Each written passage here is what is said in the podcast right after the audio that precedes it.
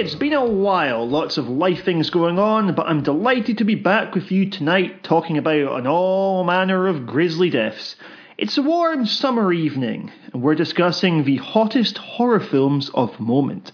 Folks, this is a Fear Street trilogy, an event franchise screening on Netflix that charts the same town, the same curse, and even some of the same families across centuries.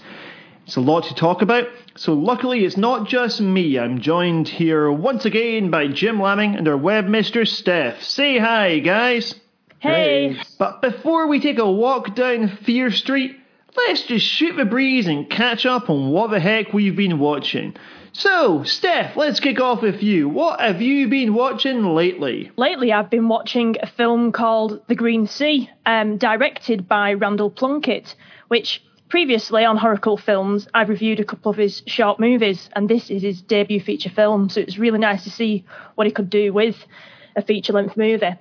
And the film stars um, Katharine Isabelle, who you'll probably know from Ginger Snaps, American Mary, and it's a character driven, um, surreal fantasy drama, and it follows Katharine Isabelle's character, Simone, as she deals with things in her current life and past and she plays an author who was um, previously in a former career a heavy metal musician, and her previous book was a success, and now she has to deliver one again. But it's been six years since her previous book, and she's being contracted to, you know, obviously deliver this new novel, but it's just not coming. So I can really recommend it. It's a fantastic, outstanding actually performance by Katharine Isabelle in a role you've never probably seen before of her talents are just amazing, and I can't recommend it highly enough.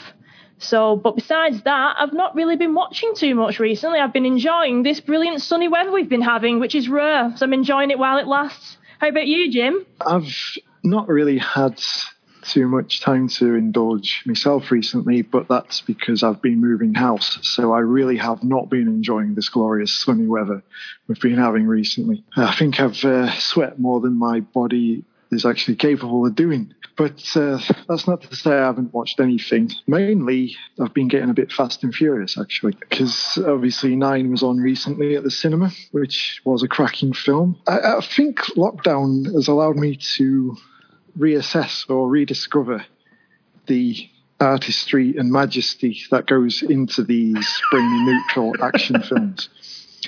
Because I, I, it's as if a, a switch is flipped and all of a sudden, I, I absolutely love these. I mean, a couple of years ago, I'd just written them off. I actually, I did enjoy Fast and Furious 8, and then I tried to watch a few of the older ones, but they just didn't click. But um, I recently watched Fast and Furious 7, which again was incredible. It's absolutely off the wall. I mean, these mm-hmm. films, in terms of escalation, there's nothing better.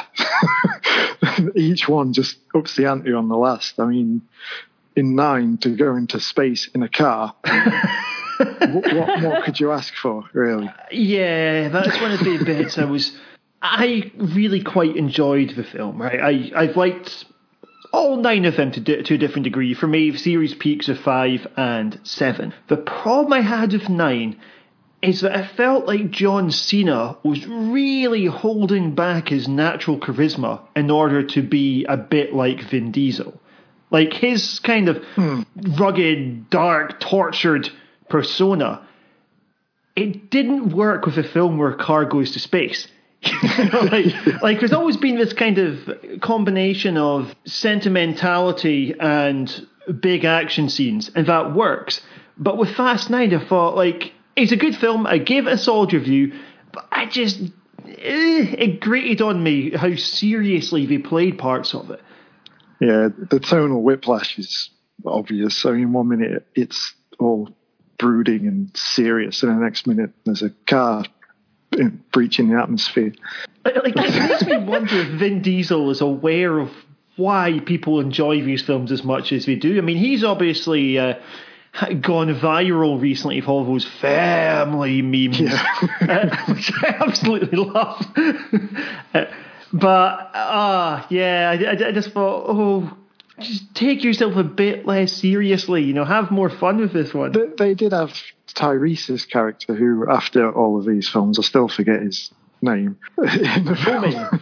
ah, yeah, of course. Like he had, he was the fourth wall, wasn't he? Really, just coming along with his self-aware fears, and it really changed the approach to things, I guess. But again, that added a bit more of a light-hearted side, and obviously the film is now kind of maybe taking a piss out of itself a little bit. But yeah, just all these little additions to it over the later films have made them more entertaining for me, I think. but uh, those aren't the only films I've watched. I was lucky enough to review the True Romance Arrow 4K Ooh. Blu-ray release, which uh, I have done a review for the site. Uh, but I can say it's probably one of the best looking HD transfers for a film of that age I've probably seen. It looks fantastic. And I also watched Black Widow, the uh, latest Marvel film. Unfortunately, not the way I would have liked to. I saw it on Disney Plus. Uh, normally, I would try and get out to the cinema, but with moving house, it's Uh, so you forked out with 20 quid. Uh, luckily, I didn't pay for it. Someone else did. So. What, what do you think of Black Widow? Like, I, I thought it was fine. I find I thought it was really difficult to dislike, but it's also very difficult to really love it. Yeah, it's it's not the best entry, but again, it's still a very solid one. But I think we're at the point where we're probably kind of running out of ideas, perhaps. In fact, a lot of it reminded me of Fast and Furious. That's a big car chase uh, with the APC chasing them in the you know civilian's car, and that was ridiculously over the top. That really reminded me of that uh, scene in Fast and Furious Nine where they've got the convoy of military vehicles Plus, plowing through the street. all and- the family elements as, as yeah, well. yeah, there's, there's that as well, and I, I couldn't help but draw contrast to that. But it was it was good. I, I really liked the characters. Florence Pugh was fantastic in it as always, and uh, I really enjoyed David Harbour. He was he was good to watch as well. Florence Pugh was my standout for it. She's so funny, so charismatic. I hope we see more of her in the Oh, Marvel absolutely. universe. Obviously, every film's got to be judged based upon its own merits, but still, it's difficult not to think of the 23 that have come before it. you know, like the biggest issue I took with it was the third act. You had a really unremarkable villain in it. Uh, yeah, well, as soon as we saw it, it was going to be Ray Winstone. Like, no offense to the guy, he's great in a lot of films I've seen, but he, he just didn't show up in this. He, really?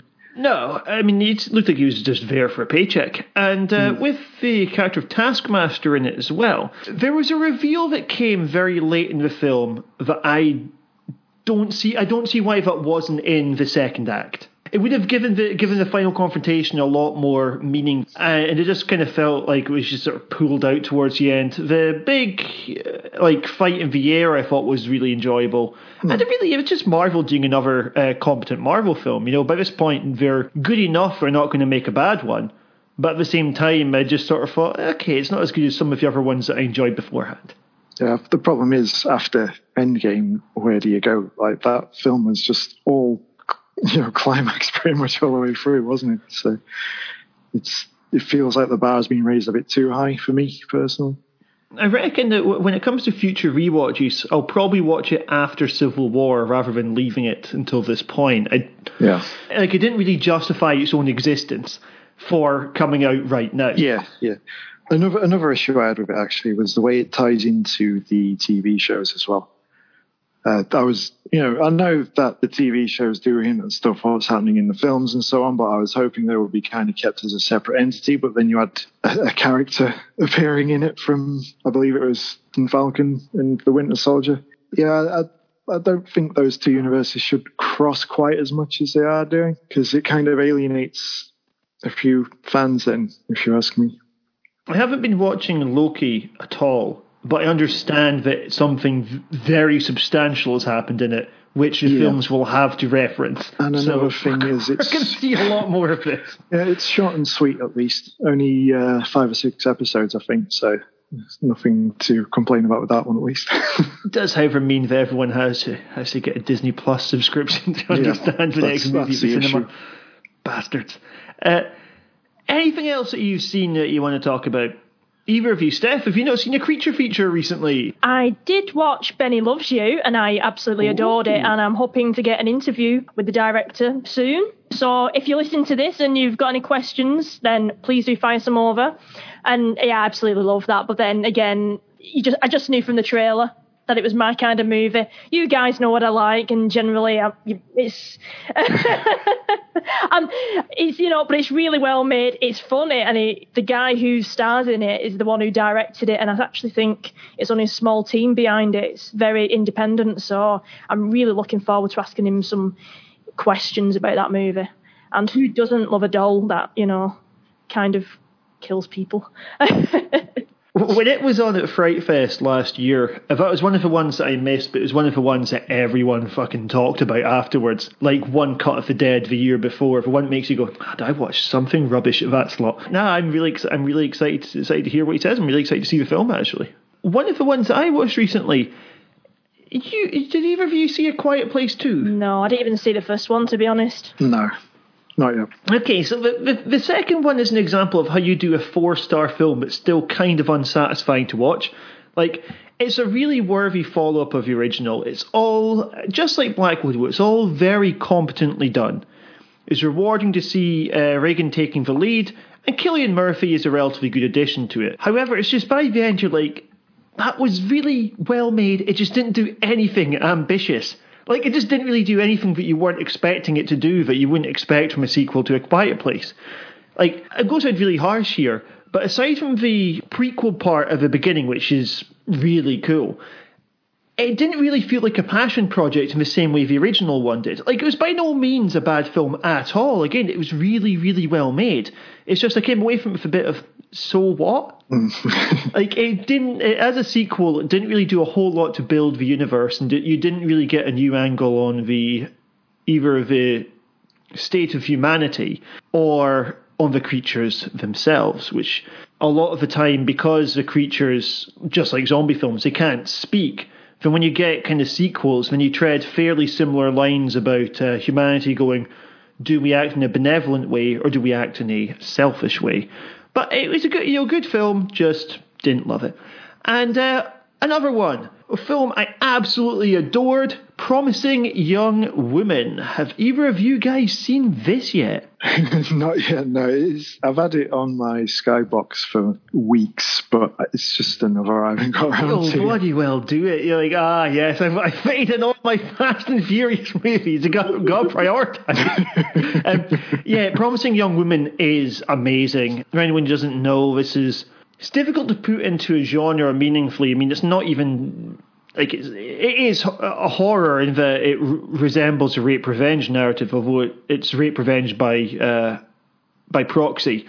In this case, we have Carey Mulligan playing Cassie. She's the titular promising young woman. She's on her way to be a doctor, and then she ends up having to drop out of uh, medical school after some trauma following one of her friends who is raped and then it's heavily implied commits suicide.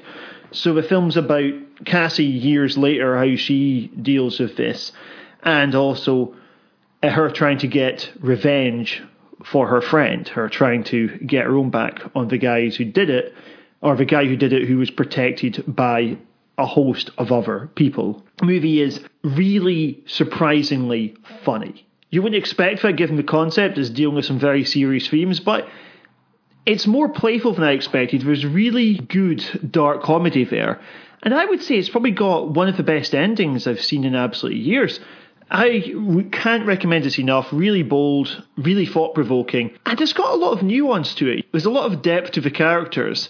It's a it's a bit of a masterclass really in how you deal with these sorts of themes in a way that doesn't come across as too preachy, at the same time as treating them with the gravity that they deserve. So yeah, Promising Young Woman, very strongly recommended. Excellent. I think I'll check that out because I've not seen it either. But just before we move on, I just thought what people's take is on the newest, I suppose, uh, Purge movie, The Forever Purge. I mean, do we think it's probably run its course now? Because it just seems like every five minutes a new one's coming out. Um, I reckon with the Forever Purge, I'm like I've not. It came out a couple of days ago. I've not had time to watch it yet. I, I am quite keen on it. Like the thing is with the, with the, with concept of the films, the idea itself is good enough that there's always some fun to be had with it in each new entry. I do think the problem with The Purge as a series, as a franchise, is it's never embraced black comedy properly. And for me, this should function more as a satire, whereas it feels a bit like we're trying to make a kind of state of the nation horror. I think the ambitions are maybe more grand than the material they have because you've got this sort of tension between like, isn't violence terrible? and then you've got this combined of like slow mo gunplay and stuff like this. Like it just sort of feels like a movie that's too dumb to be smart, but the idea itself is played too satirically to just be like dumb fun. Mm. Like for me, it peaked with the second season of the TV show. Uh, so I will absolutely watch it Forever Purge. I don't think it will be great, but at the same time, let's see what they do with this idea. I mean, this, this, this case is all taking place with Mexican borders. It seems quite provocative. What about you guys? Jim? Um, I do feel like they have kind of dropped the ball with the whole idea of it, really. I think they're maybe aiming a bit too low for its audience. I mean, there's a lot they can do with it. They could go in some extreme directions, but it, even the first one felt watered down from the promise of the idea. Uh, personally, I think it peaked with the second film, the one with uh, is it Anarchy with uh, Frank Grillo running mm. through the hmm. streets, uh, John Carpenter esque. Um, but yeah, I'm probably I'm going to try and catch the new one at the cinema. Um, I'm not really a fan of the concept, really. I mean, I, it's now the Purge, but it's there's no time limit. So that's just Mad Max, isn't it? Really? It does mean that once again, one of the flaws people point out of this film is why does everyone turn to violence? And you know, we can get like some, some corporate fraud coming in or something along those lines. um, which, with a Forever Purge, I assume is going to have to be that. Like, presumably, what we're doing is a send up of the sort of Journey of the Six style protesters in America. I mean, obviously that happened after the film was made, but at the same time, I, I think it's the, the idea of like America as a divided nation that they're pitching towards. Mm. And for me, they're probably not going to have a whole lot of fun with like little weird bits of world building, like, oh, so you poisoned them before midnight, but they didn't die until 1 a.m., that sort of thing, you know? Like, like in the second series, they've got quite a fun subplot where they're robbing a bank, but one of the guys has one foot inside the bank when the purge ends. And so the others have, have to try and break him out of death row after this. Uh, like they all got away fine because they were all physically out of the building. And you know that for me is sort of the potential of the idea is just silly things like that. You know, mm. I always sort of thought if I wrote a purge movie, I'd like to see like a stag do on Purge Night that just goes wrong. like we start off like the dare culture of like, oh, I got to arm wrestle a local, If any of this turns into kill someone and so on. Speaking of another Forever, has anybody seen the trailer for Jackass Forever? Oh no, I've heard Francis Ngannou's punching a guy in the nuts. Oh God, He'll never be able to have children again then. Jesus Christ. You don't want Francis Ngannou punching you anyway. My God. Steve-O, I believe he punches him in the nuts. Jesus. Because I hear, I'm sure Dana White, when they did like um, one of these proper sports scientific testing on Francis Ngannou's punch was like being hit by a Ford Escort. Mm. You know what I mean? but yeah, you see these people on YouTube, you know, when they have, for instance, Ngannou training with them at the gym or something, and they'll just stand there and get him to punch him. I mean, surely Francis is holding him holding back because I know you've got ab muscles, but Jesus, you've got your stomach behind there and all your internal organs. I mean, that's just going to obliterate. he, he was in Fast and Furious Nine briefly. Oh, was he? Yeah, yeah, it was really nice seeing him. Like, you know, this is a guy who spent years trying to uh, legally cross the Mediterranean Sea uh, to get into get into Europe and constantly getting turned back. You know, he's homeless for years. He's in a jail cell for ages, and now he's in like he's heavyweight champion right now. Uh, I'm sure he still will be when this goes out in one of the biggest movie franchises in the entire world. Like that's a it's a fucking hell of a story he's got. Oh, absolutely. I'm sure at some point a documentary will be made on Francis Ngannou's life because you know I think I think he deserves it, and he does some brilliant work. I know he does travel back to his home country and does a lot of work there for you know help his community. So good on him. I think we need a a respectable UFC champion, and he's certainly one of them. And there has been others, but you know, Ngannou is very much one. I wonder which person you were referring to. I'll let you all guess. A certain champ champ. Uh, with, uh, with, with Francis, um, I understand. Sorry, Jim, we're not going to turn this into, uh, into hor- horror cult fighting anytime soon. But uh, I understand that Dana White is going to be bringing in a new heavyweight champion because he's because Francis Ngannou uh, wanted to go off and visit Cameroon. And uh, he's like, well, he's away for too long, so we're going to bring the, inter- the interim Oh. heavyweight. So what? A, what a dick. Um, anyway, Francis, if you're listening, you should come on this podcast now. Uh, I've got a couple of movies I wanted to ask you guys about, which are upcoming. The uh, new Suicide Squad, I believe, comes out uh, next week. Jim, as the biggest fan of DC among us, are you personally looking forward to this? Because I've seen the trailer so many times now. Well, it had me at King Shark, to be fair. And hmm. voiced by Sylvester Stallone as well. I mean, what, what more of a draw do you need than that? Oh, that's fantastic Sylvester casting. Stallone playing a giant CG shark. I mean, come on. And it, it's it's got a good cast as well. I mean, I thought the uh, original Suicide Squad film was abysmal, but you know, it's James Gunn directing it. He did a good job with the Guardians of the Galaxy films, so you know, I'm pretty optimistic. I mean, it's got a decent cast. You got uh, Idris Elba, Margot Robbie. Uh, even John Cena's in that, uh, but I can't see him being in that for too long. Um, I can imagine a few of the uh, higher profile names in that are somewhat expendable due to it being a Suicide Squad film. I mean, the absolute rogues gallery that we've seen, you know, half of them are going to get killed after 30 seconds on screen. But it does look a good laugh. I mean, it's got to be better than the previous one. Uh, the, the only way is up for that series, I suppose. Yeah, it got me wondering. this one's not called Suicide Squad 2 or anything. It's just called The Suicide Squad. Bit of a bit of a fuck you, really, from DC. I think they're kind of going for a bit of an old Men on a Mission vibe uh, with the as the prefix as well. and a couple of movies I wanted to see if you guys have seen the trailers for. You guys seen the trailer for Don't Breathe 2 that went up recently?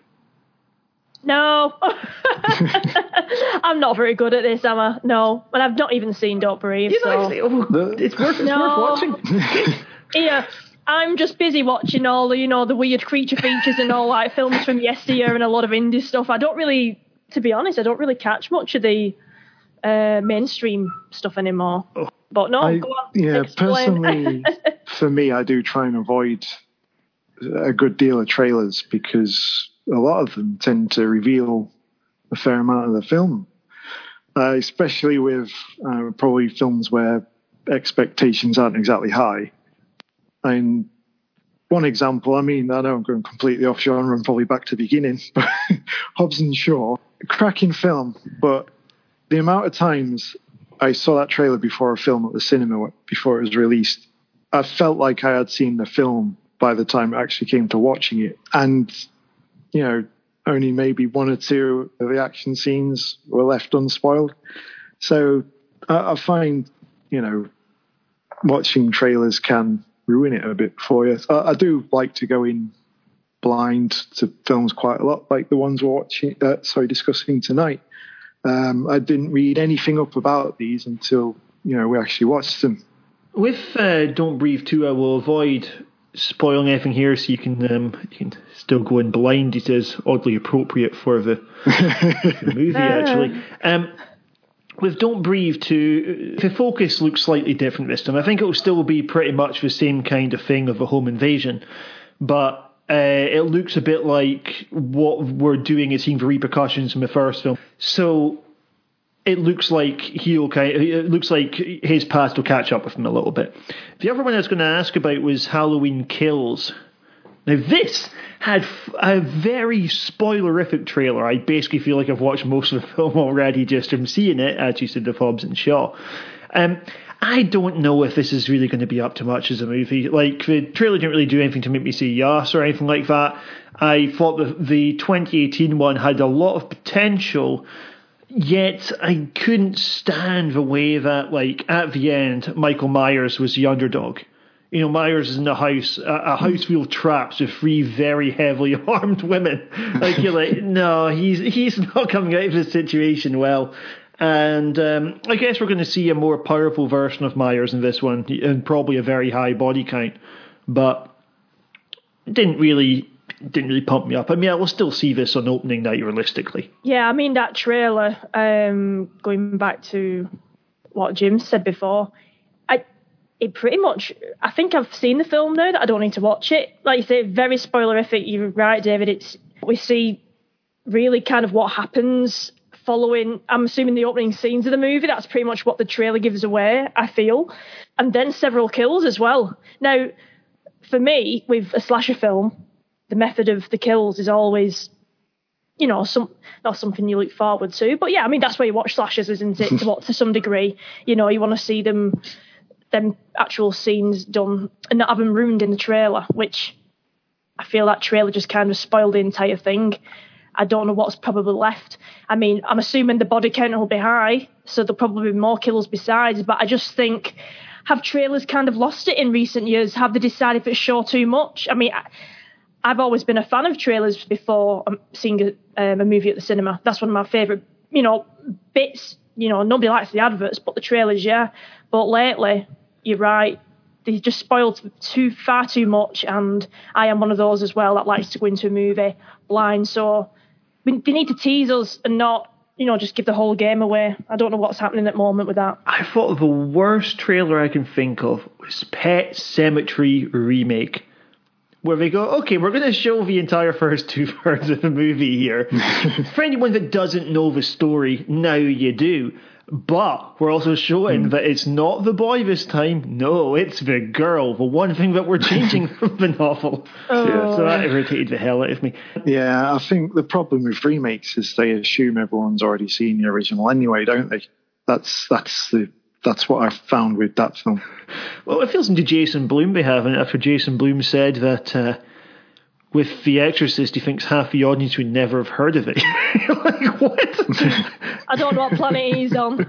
How have you not heard of The Exorcist? My God. I could be totally off here, but I like to think that teenagers still watch that film. Yeah, I like to think teenagers teenagers are still like, "Ooh, you've seen The Exorcist? It's scary."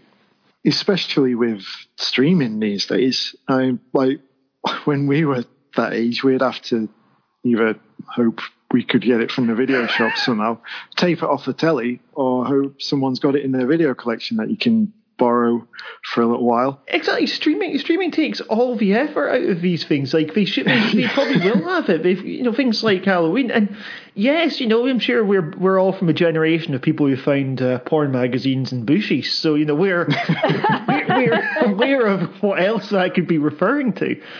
And then years later, yes. you realise why they were in the bush. Anyway, um, on that bombshell, let's move on and take a trip down Fear Street.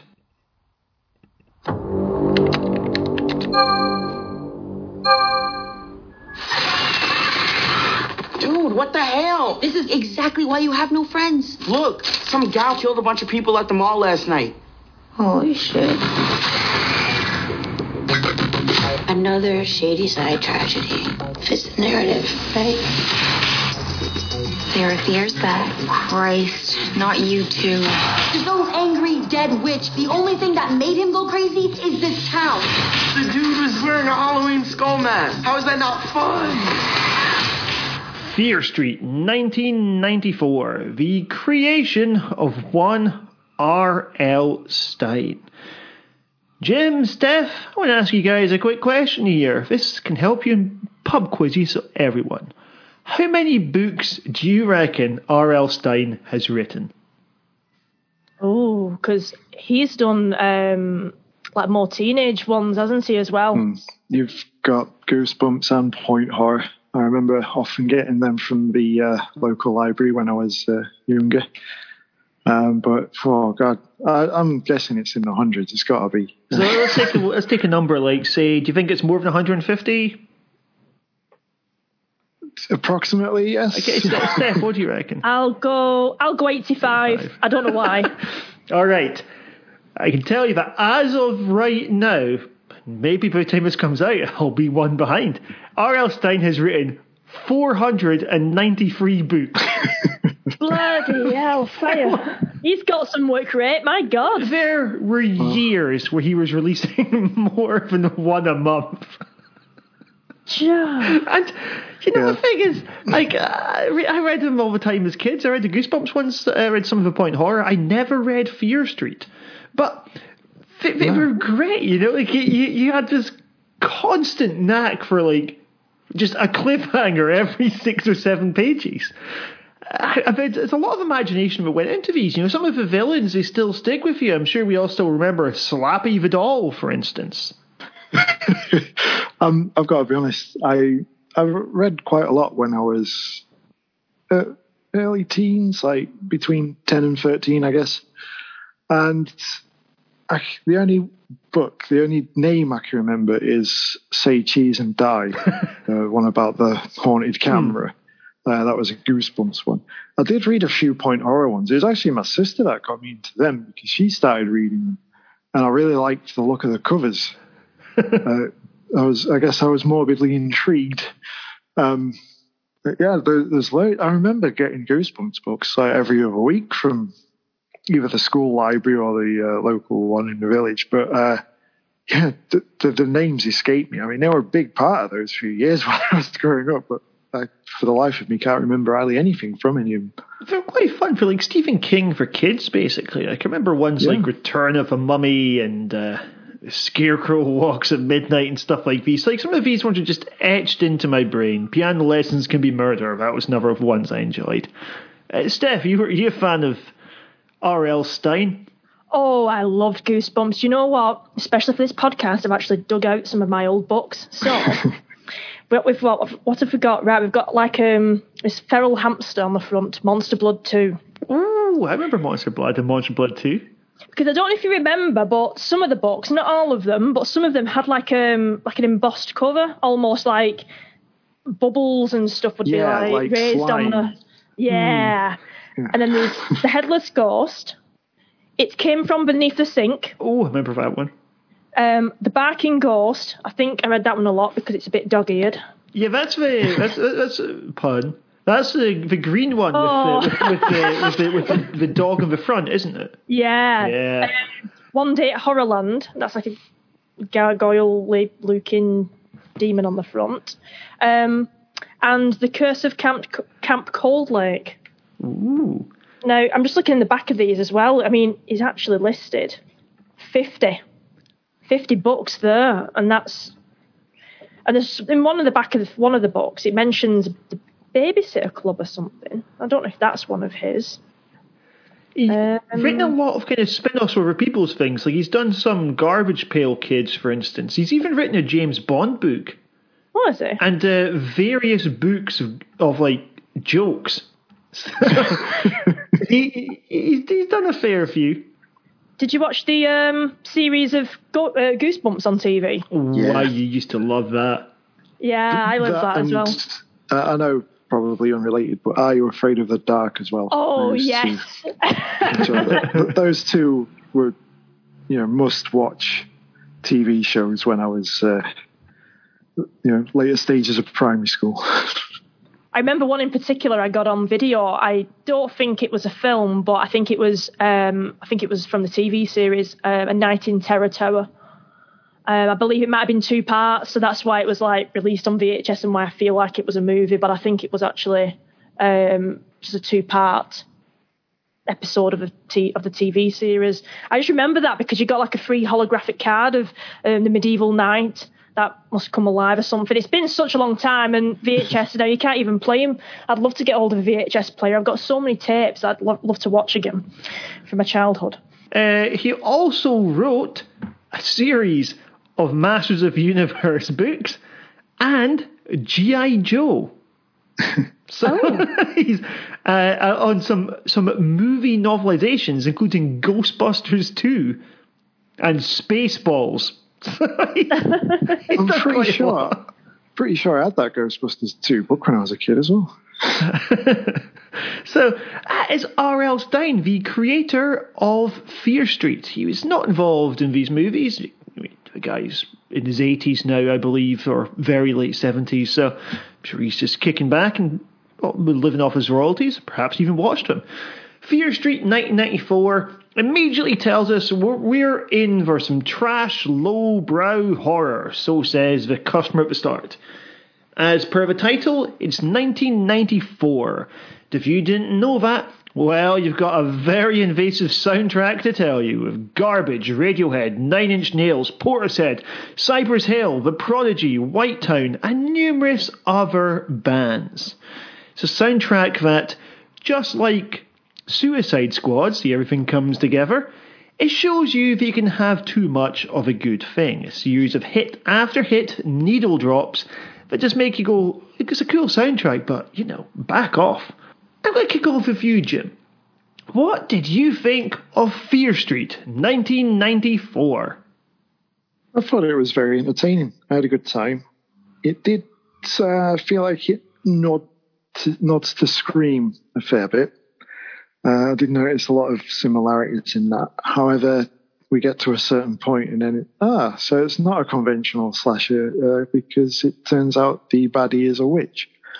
But uh, there's going back onto the 90s uh, part of it. Yeah, it started off with that cracking Nine Inch Nails track. I thought, oh, here we go, some you know some good music, and then it kind of peaked too early in terms of uh, the uh, soundtrack. and uh, I mean, obviously, it's a Netflix production, probably a bit too reliant on that Stranger Things vibe. I mean, obviously, it's really popular, so you know why not? You know, fuck that for all it's worth. Interestingly, it was not actually a Netflix production. These three films were meant to be released during the year of 2021 at the cinema, but Netflix bought them. Oh, they right, said, okay. oh, rather than doing them a couple of months apart, let's do them a week apart. There we go. At Interesting least one of strategy. us is researched. However, you mentioned Stranger Things. We do, of course, have uh, Maya Hawke from uh, Stranger Things in the introduction. People may recognize her from Little Women, Once Upon a Time in Hollywood, and many, many memes where you have her standing by the whiteboard in her sailor getup. She is doing the Drew Barrymore death, which, as you said, a lot like Scream. They even use a shot for shot callback at one bit. You know when you've got when you've got the killer coming from behind, stabbing the mm. chest. And the thing is, it could be hubris, but it's good enough to get away with it. I mean, obviously, as, as we've said, it's very similar, but it does its own thing enough to play more of an homage than to straight up rip it off. Uh, obviously, once the initial killer is killed off and then reappears again, we think, ah, is it a copycat? And then we get the reveal that no, in fact, it's the same killer just resurrected from the dead by a witch. Which was a great bit of a rug pull, to be fair.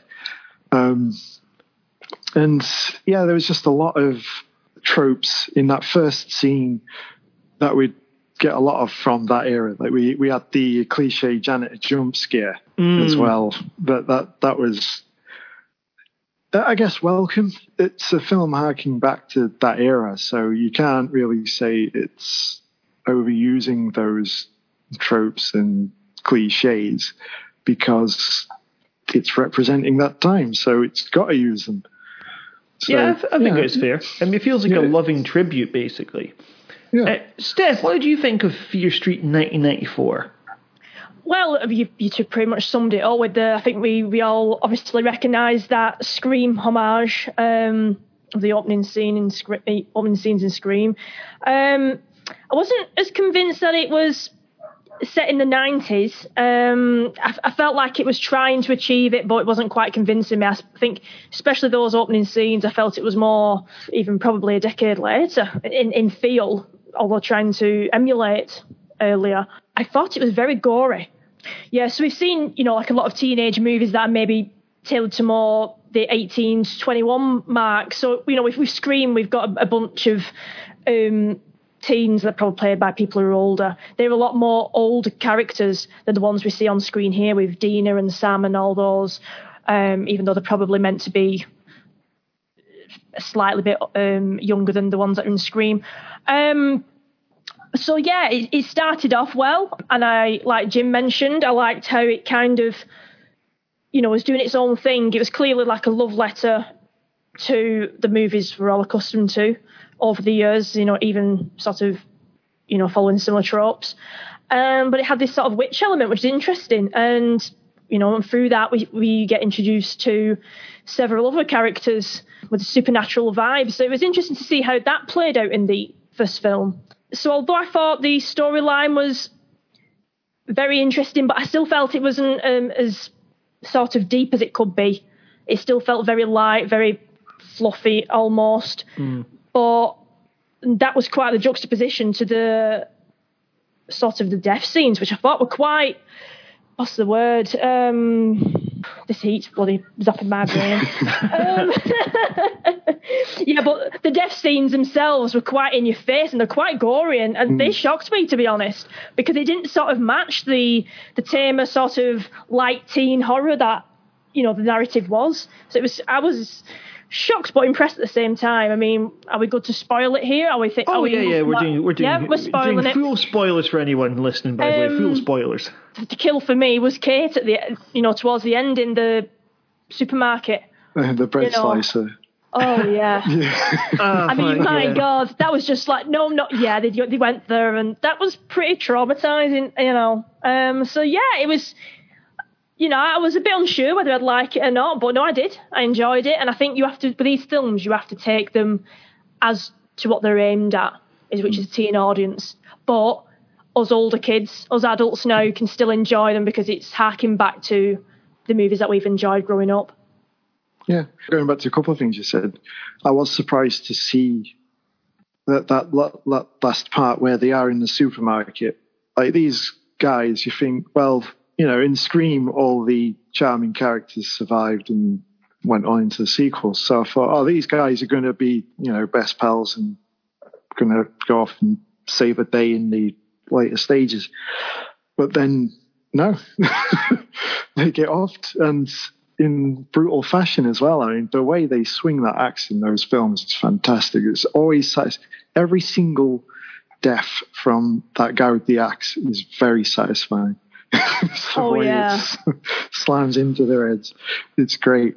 Um, and I do see this as possibly, I, despite the gore for you know violence and swearing and sex, it does feel very much entry level genre stuff. I mean, I imagine you're a 12, 13 year old watching this, or, you know, you know, you shouldn't supposed to be. And this is going to be a series of films that a generation of kids are going to grow up watching and, you know, remembering fondly, watching it again when they're grown up and thinking, oh, wow, this is scary. I just got that whole vibe from it. Again, like, it is paying tribute to the stuff we grew up watching, and maybe that's where I got it from. But it did feel, it did have that, you know, that that whole feel of the older films you grew up watching on video that you know you've taped off the telly that your parents didn't know about and that sort of thing. Just had that kind of feel to it. Yeah, I'd agree with that. I think there was a certain bluntness about it that was maybe maybe seemed more severe because we liked the characters. Hmm. It gave us the time to to like both Kate and Simon.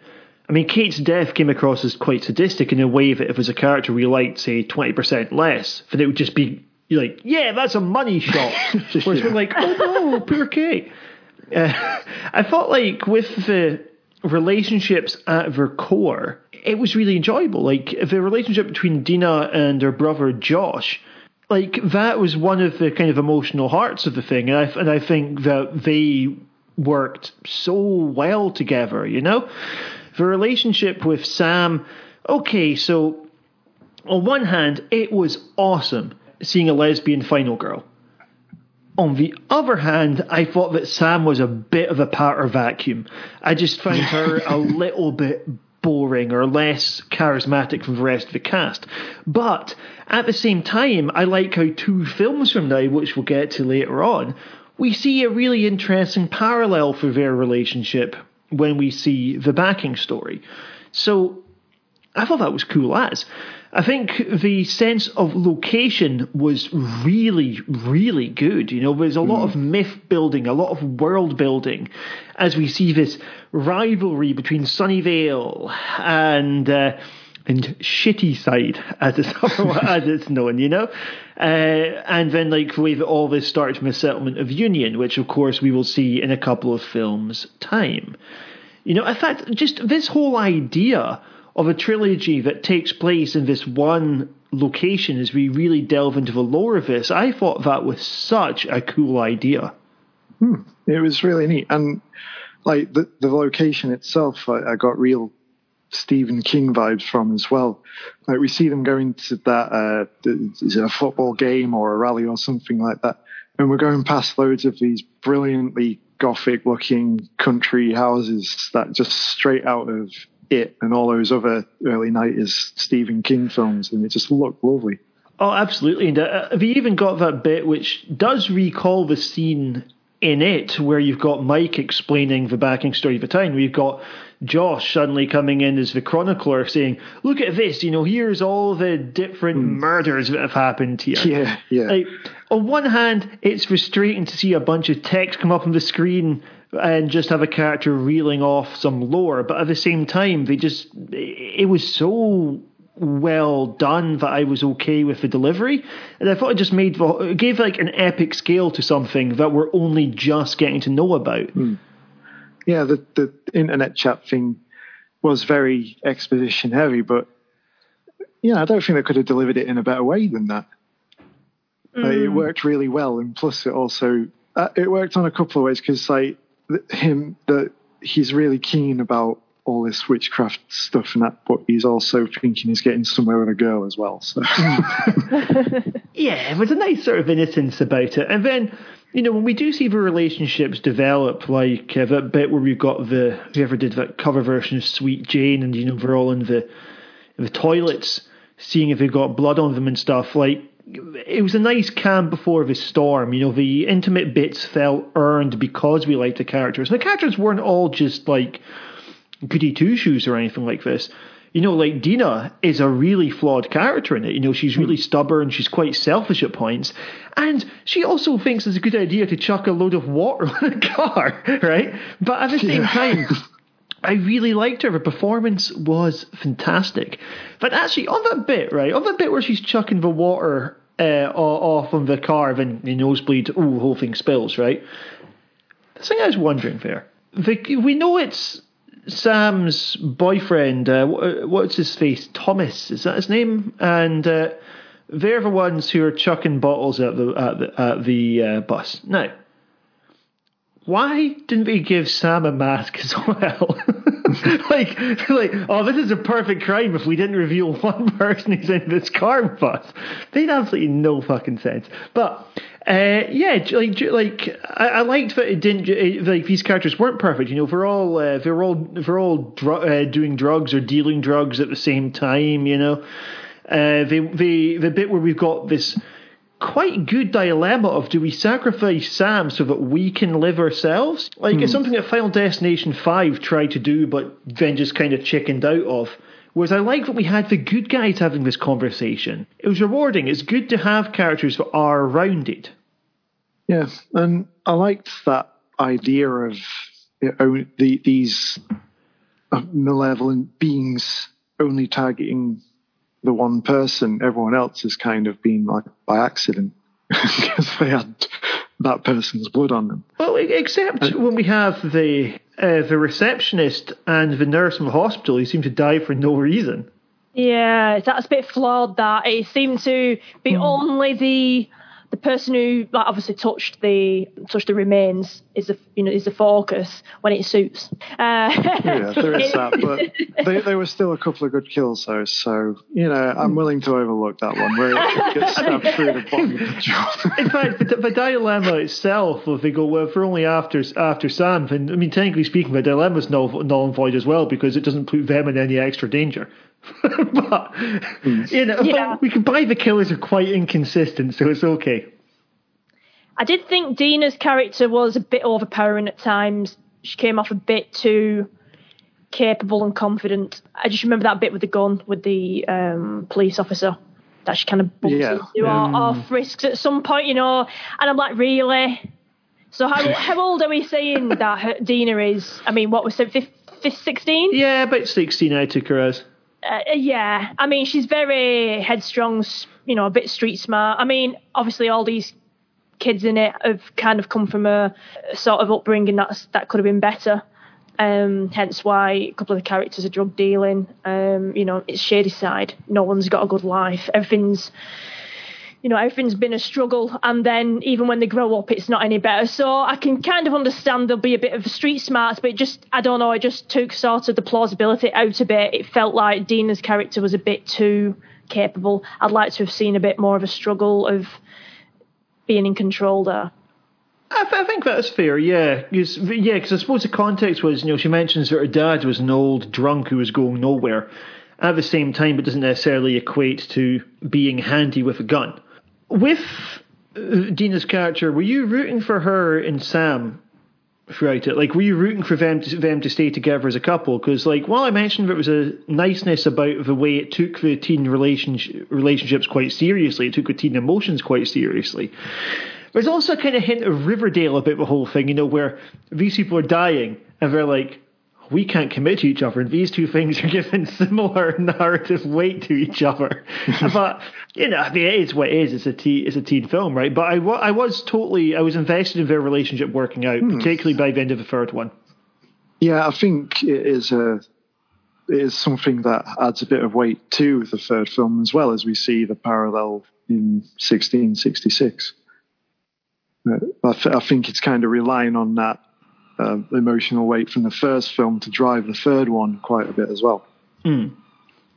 Yeah, and I, and I thought that, you know, Dina and Sam's relationship was good. Um, you know, you, you willed them to all survive, but especially them two, because obviously they've been through a lot. I liked at the beginning how when Dina's writing that note, basically a fuck you because she's fell out with Sam, that you, you know, and it's only at the band practice when it's um, Sunny, Sunnyvale and Shady Side siders all together that the camera pans over and you see this girl and this lad from Sunnyvale cuddling or what have you. And, you know, and I'll admit, I'm looking at the guy there and he sees hmm. with this other girl. And then for it then to be revealed that actually Sam, Samantha. So I thought that was quite clever, you know, and I think it's good how they sort of approached it from a lesbian relationship and how other people dealt with it. You know, the friends were all cool with it, you know, but the parents, obviously, um, Sam's mum was clearly not, and, and I think that de- that sort of deals with um, the sort of the perceptions as well at the time. You know, obviously, gay relationships have been a thing, you know, since the dawn of time. Do you know what I mean with with humans?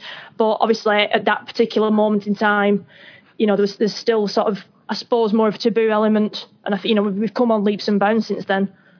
Intergenerational aspect, the way people view the relationships, I think you're right. I think, there's- I think that does add something quite interesting. And I think there is a bit of social comment to the film as well, with the this distinction between Shadyside and Sunnyvale, which is all about privilege and class. You know, we've got these of rival towns.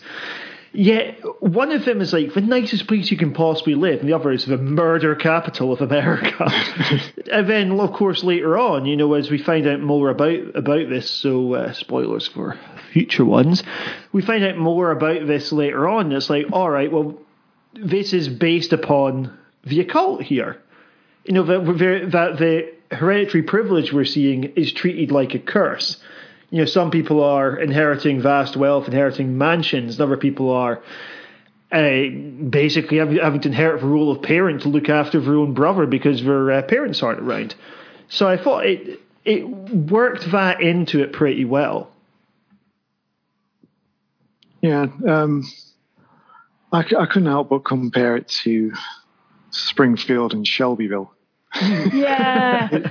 I, I mean, obviously, there was going to be something regarding the two towns, a big reveal at some point, because there was a lot of emphasis on both places hating each other, really.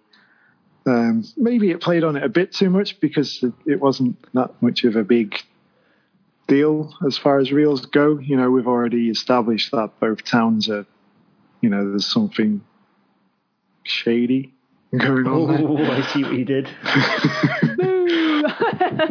But uh, yeah, I do, I do think it maybe dragged out the rivalry a little too much.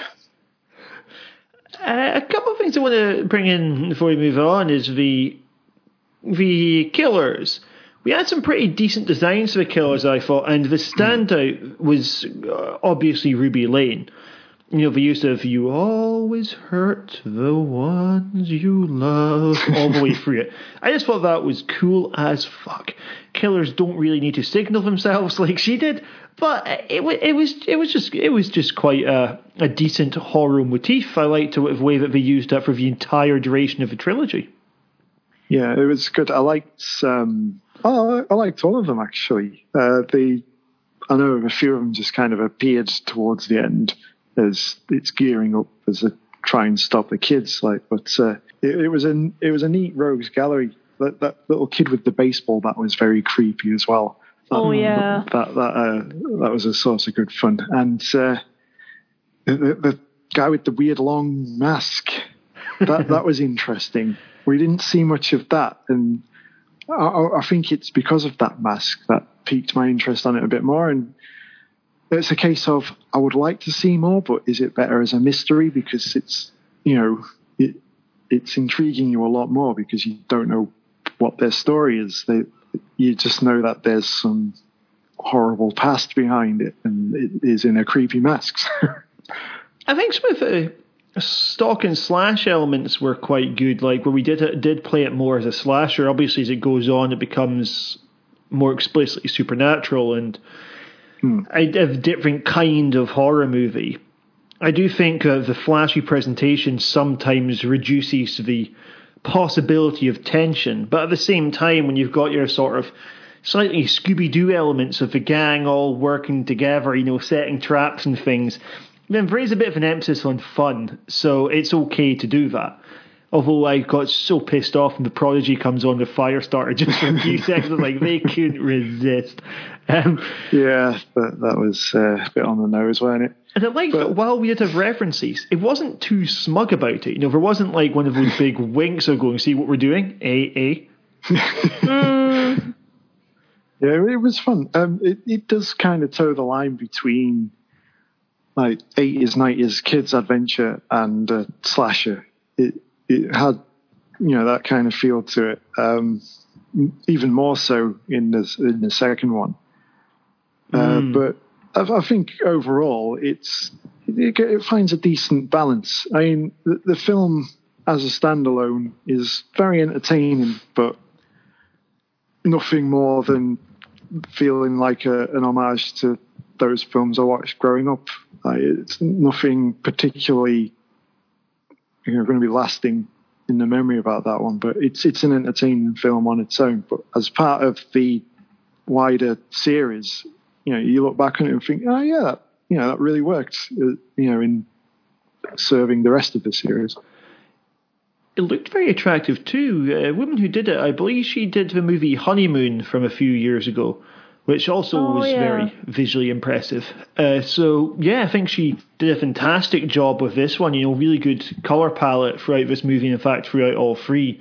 There's bits where it looked like an old school horror comic almost, particularly when we're around the neon lights of the shopping mall. You don't get malls Yeah. like that nowadays.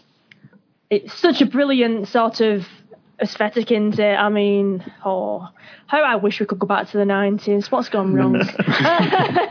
but just gonna just talking about yeah, absolutely. But just going back to the characters, yeah, I mean, we, we see like um, flashes of the different killers, don't we? In sort of like memories, or when they've, um, it might be from when Josh, Dina's brother, explains the history of the witch and all the things that have happened. But we, we get a sort of like a, a snippet of them before we end up meeting further few of them later on in the film. Um, for me, the the axe killer is probably my favourite. I thought Ruby Lane was good. However, I didn't feel she was used as much as she should have. It was always like a tease. I know they had that scene with Simon where they first encounter her, but I felt after that she was just kind of teased and we didn't really sort of I'd like to have known more about that. Yeah, I, f- I feel in terms of work rate, the Axe Killer definitely put in the biggest shift. Yeah. and I, mean- love how the camera as well. Do you know when they're cutting? I mean, this is like it in The Shining as well. When um, the axe is pulled back and the camera follows as the axe is pulled Yeah. back to then enter the door again and back. I mean, that is just such a brilliant shot. I just. I just got excited just seeing that that camera doing that. I mean, that's that's all that I'm bothered about. I hope that Ruby gets her own spin off. I hope she becomes the Annabelle of this series. a couple of little uh, other thoughts here. The letter saying it's happening again was just like in Twin Peaks. I can only assume that that was done on purpose. The author, Robert Lawrence, that they used for it, did you guys know? Robert Lawrence is R.L. Stine's real name. I, f- I figured that Oh. was the case. Yeah. Those are apparently real Fear Street books that were showing with his name on there as well. Uh, there was also quite a nice sort of contemporary aspect of like a sort of an anti-police message that runs through the whole series. You know, we've got the Yeah. thing of like pro- some of the, the problems being buried under like ah, it's just drugs, you know. yeah, yeah, definitely. I mean, obviously, we'll touch on it with probably the last episode's probably where it reaches its crescendo with that one. But uh, yeah, absolutely. This might annoy some viewers here, and it did irritate me a little bit.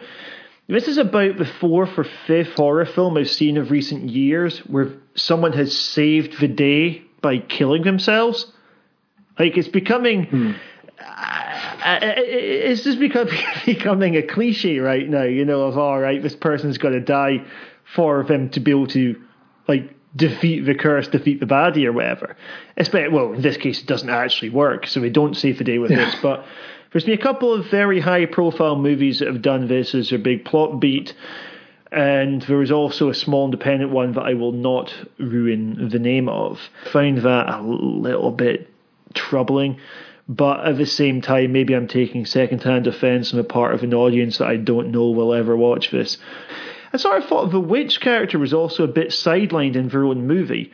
You know, we're going to start learning more about them as it goes on, but because we've got a few, quite a few villains here, you know, three main ones being introduced here, then it does seem like there's a problem with too many crooks, as they say.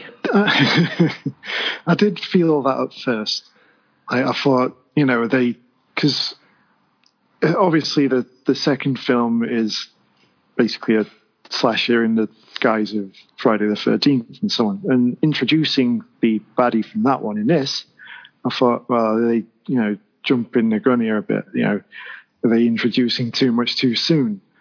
But again, like as the series goes on, you realize, ah, yeah, you know, these are all relevant to what's happened previously and so on. Like I thought they were just throwing mud and seeing what sticks at first, but as it slowly develops, you realize, oh yeah, it's not that bad actually, and actually quite fun. So I didn't feel like it was uh, overused. I think that's a really good point, actually. Um, I don't know that these are films necessarily can just judge in isolation. If you change the ending for this and everyone lives happily ever after, right, you just end movie there, then yeah, maybe it would seem like too many baddies, but this is something we know what we're doing with it. And while we are undoubtedly seeing free films, they're clearly they were all planned well in advance. Clearly, they were filmed to be watched together in quick succession. And uh, yeah, I think that's a fair point. We do get a payoff for all of these. We get a backing story. Uh, we're going to be ranking these in a little bit, but let's move on to the second one. This is Fear Street 1978. Looks like blood. Do you have a better idea? Maybe. Who are you? Nick Goode. Bad things always happen to Shadysiders. You feel it, don't you? There's something holding us down. Cursing us. Run. One way or another, you're gonna die tonight. There it is. It's not just a diary, it's a map.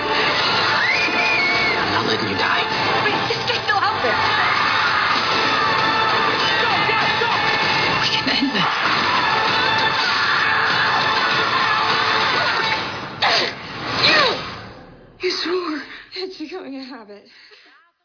Welcome to Camp Nightwing. We're here for an old school slasher set during the genesis of the old school slasher template. After a 1994 wraparound in which we meet Gillian Jacobs, who you may recognise from the hit show Community, we are going back in time. So gone is the Prodigy and Portishead, and instead we have Kansas, Bowie, and the Velvet Underground. Let's go back to the 70s. Steph, what did you think of Fear Street 1978? I love it. this one is probably my favourite of the three.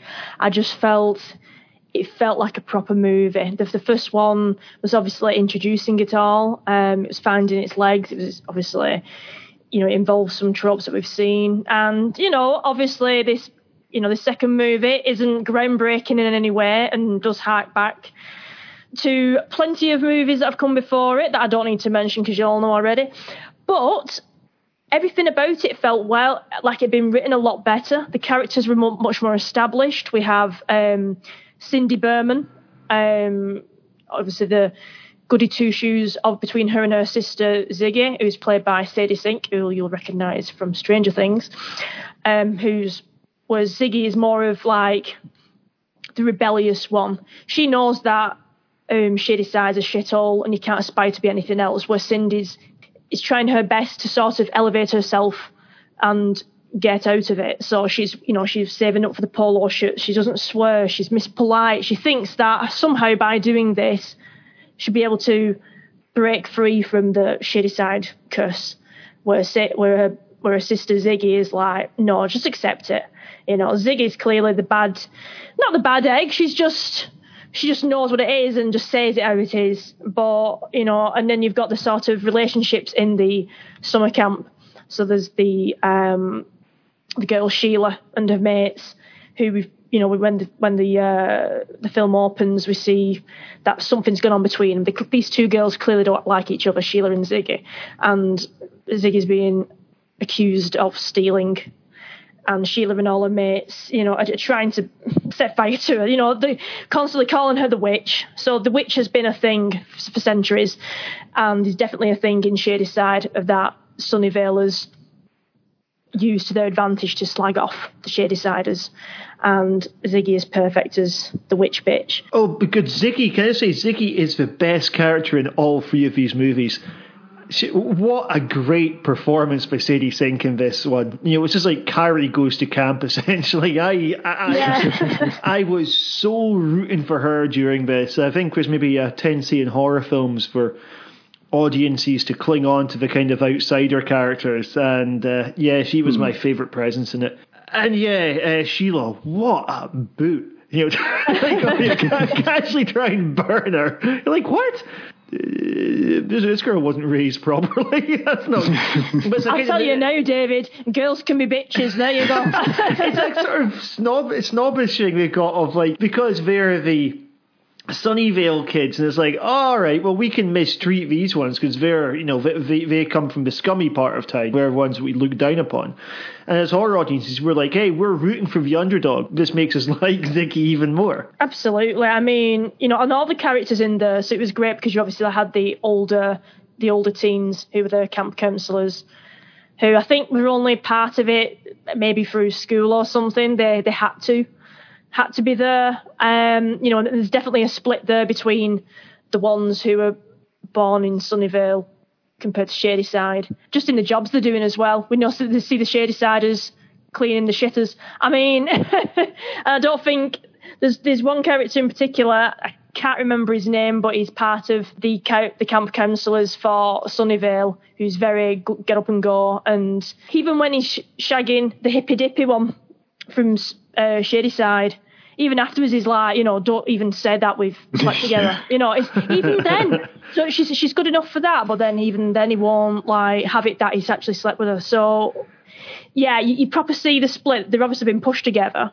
and you know they kind of getting along to a degree, but there is that still that animosity there. But yeah, I just think oh, it was a much better paced film.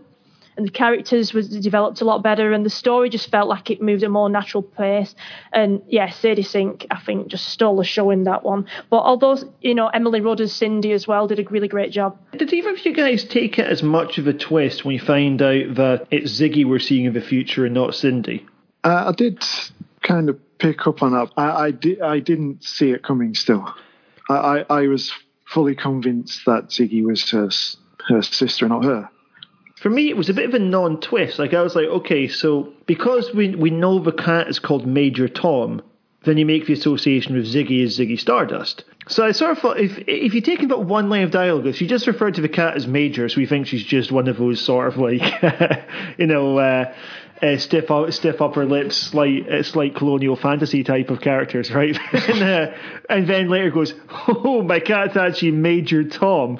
Then it I would it would have worked for me, but I didn't take that as uh, as a particularly compelling twist. I thought it was too well, obvious. I, yeah, I, didn't think it was particularly earth shattering, but uh, it was a nice little rug pull. I think we are led to believe that she was the uh, prim and proper self imposter, I suppose, would be the right word. Yeah, I, but I think most of it was just like that she still had a similar look. So maybe she, mm. as an older person, she was dressing that way in uh, tribute to her sister, perhaps. But again, it was a bit of a daft twist, but not one that was really integral to the story, I guess. I liked seeing the young Nick Goode when they refer mm. to him as the future police chief was a bit of a wink, but you know, I mean that because there's a character obviously we recognise from 1994 timeline, and that, that made the whole thing quite rewarding. You're seeing these.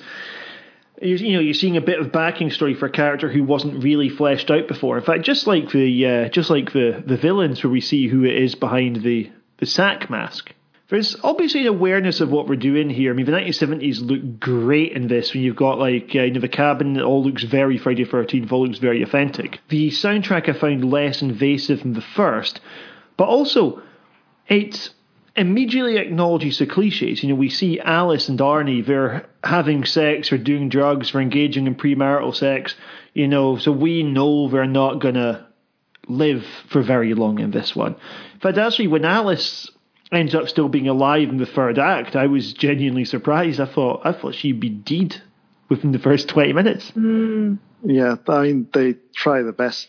I mean, she she was a fairly cool character. I mean, like as, as far as the cast members go, I think she was would be my favourite after Z. Um, again, I guess because she's got more of a rebellious side to her. But uh, yeah, I mean, that way she breaks her ankle in the cave. And that, that was pretty gruesome to begin with. But you think, oh, well, that's they're done for, isn't it? Like, you know, they're, they're stuck in this little network of caves. But no, she manages to cling on till the death, pun intended, I suppose. I think something they do, they do very consciously do is that you know Alice takes on the role of the believer when she's with Cindy. You know, she takes on the role of nah, nah, something bad's going on here. We're fucked. And in a way, I hmm. suppose it's allowing Cindy to develop her relationship with her sister despite them being apart by spending time with this kind of stand in character here of yeah, Alice. Yeah. I mean, we are seeing the same kind of dynamic, but at the same time, it also allowed us to get to know Cindy a little bit better and also maybe can infer about how their relationship would function as a product of how these two characters, who have a similar sort of clash of personalities, how their dynamic works. I didn't think there was really enough characters in this film. Like, there's a relatively low body count, and there wasn't really much of a way of stalking. You know, like a typical Friday the 13th style movie is people don't know Jason's there until Jason kills him. Whereas in this, we have a fairly limited set of characters, and they all sort of find out about the. Well, a couple of them find out about this together. And you know, you didn't really have a sort of oh, this person's being watched. Will they die now? Because we go, well, we don't know who. There's a lot of nameless characters and mm. what we sort of lack, I suppose, is some of the kind of fun that I would associate with slasher films. Yeah, you're right. That normally you would be at least somewhat acquainted with pretty much the entire population of the camp, wouldn't you? Mm. Uh, but I guess there's a few too many people there at this one to do that. So you've just got your handful of main characters. Although one of them becomes the actual killer anyway, which you know, is is a, again a fun little twist on on the slasher aspect of it, having that, that supernatural element. Mm. I mean, it was in line with what they built up with the lore that this is a place where people just go raj one day, you know, where people snap. So you're not going to get the same mm. sort of thing of like, oh, you know, the the, the uh, councillors are too busy making love while the poor boy drowned or anything as a backing story. The problem with this is it takes away the agency of the villain. It takes away the agency of the person below the sack. But I did like that we're able to personalise the conflict quite a bit for the protagonists here. Hmm. And th- there are a couple of little moments building up to where Cindy's boyfriend gets turned into the killer, I suppose. You've got the camp nurse. Um, she finds out that it's his name on the stone wall of, you know, the list of people who are going to be doing the witch's bidding. Mm. Um, so she tries to kill him. That was a fun little moment. That that kind of built up a bit of intrigue. So it did have its own little twist on the you know old school slasher format. So I think it gains where it loses, I suppose. There was something very cool just about the basic idea of this, of using a sequel to kind of jump back uh, 16 years here, you know, to um, uh, to flesh out some of the characters in this. And I just think, again, mentioned at the beginning, there's something just really interesting about this. It makes Fear Street feel like an actual event series and I would have liked to have seen it being more faithful to the 70s template. You know, I would have liked to see this being, if you pardon the expression, a bit more camp rather than uh, being quite dark, I guess, for much of the second half. Uh, with far too much, by the way, spent under the ground in those caverns. They were in those caves for fucking ages. Uh, I know. I thought it was quite a good idea to sort of spend time underground as well. I didn't really expect that to happen, so that was an interesting angle, especially when Alice starts seeing all the different victims. That was that was pretty interesting. Yeah. Mm. And then the struggle then to try and get out, and the fact that they're actually underneath the buildings. It's been done many a time in film where there's sort of a wall or a floor between one set of characters and then others that are fleeing danger. Do you know what I mean? And there's there's a struggle to sort of get them to safety. Although getting above ground isn't actually isn't actually the best place to be. I don't think. I think it's probably better being hiding under the toilet. Something I was wondering is the uh, oh by the way that toilet scene brilliant. yeah. Uh, very very good fun. The way that you've got this wall and uh, you know the monsters and stuff, the, the stuff can all come up. People flip if the names on the wall. I was like, why doesn't the witch just like resurrect everyone at once. We know that she can do this because she does it in the end of the film. It's the sort of thing if you introduce a power very late in the day that the person could have been using all along to get the mm. job done. I suppose it's like the like the Eagles in Lord of the Rings, though, right? yeah. Again, I think it's one of them where the the, the finale ties up those loose ends for you, doesn't it? Like it's uh, again the film on its own, it's fine, it works well, but just somewhat lacking. But when you watch it as part of the series as a whole, you think, ah, yeah, again, that works. It works to its advantage. So again, you can't really watch these as a standalone film. I was surprised at how emotional it got. Like for me, this was the uh, this is the weakest film in the series by a fair margin. I think was way too much second act slow down. It seemed to take take ages for a direct threat to come in. And when we did have a like say you say like for instance when we've got uh, Ruby Lane's mum coming into it, you know, it's just it goes from nothing to ten like that.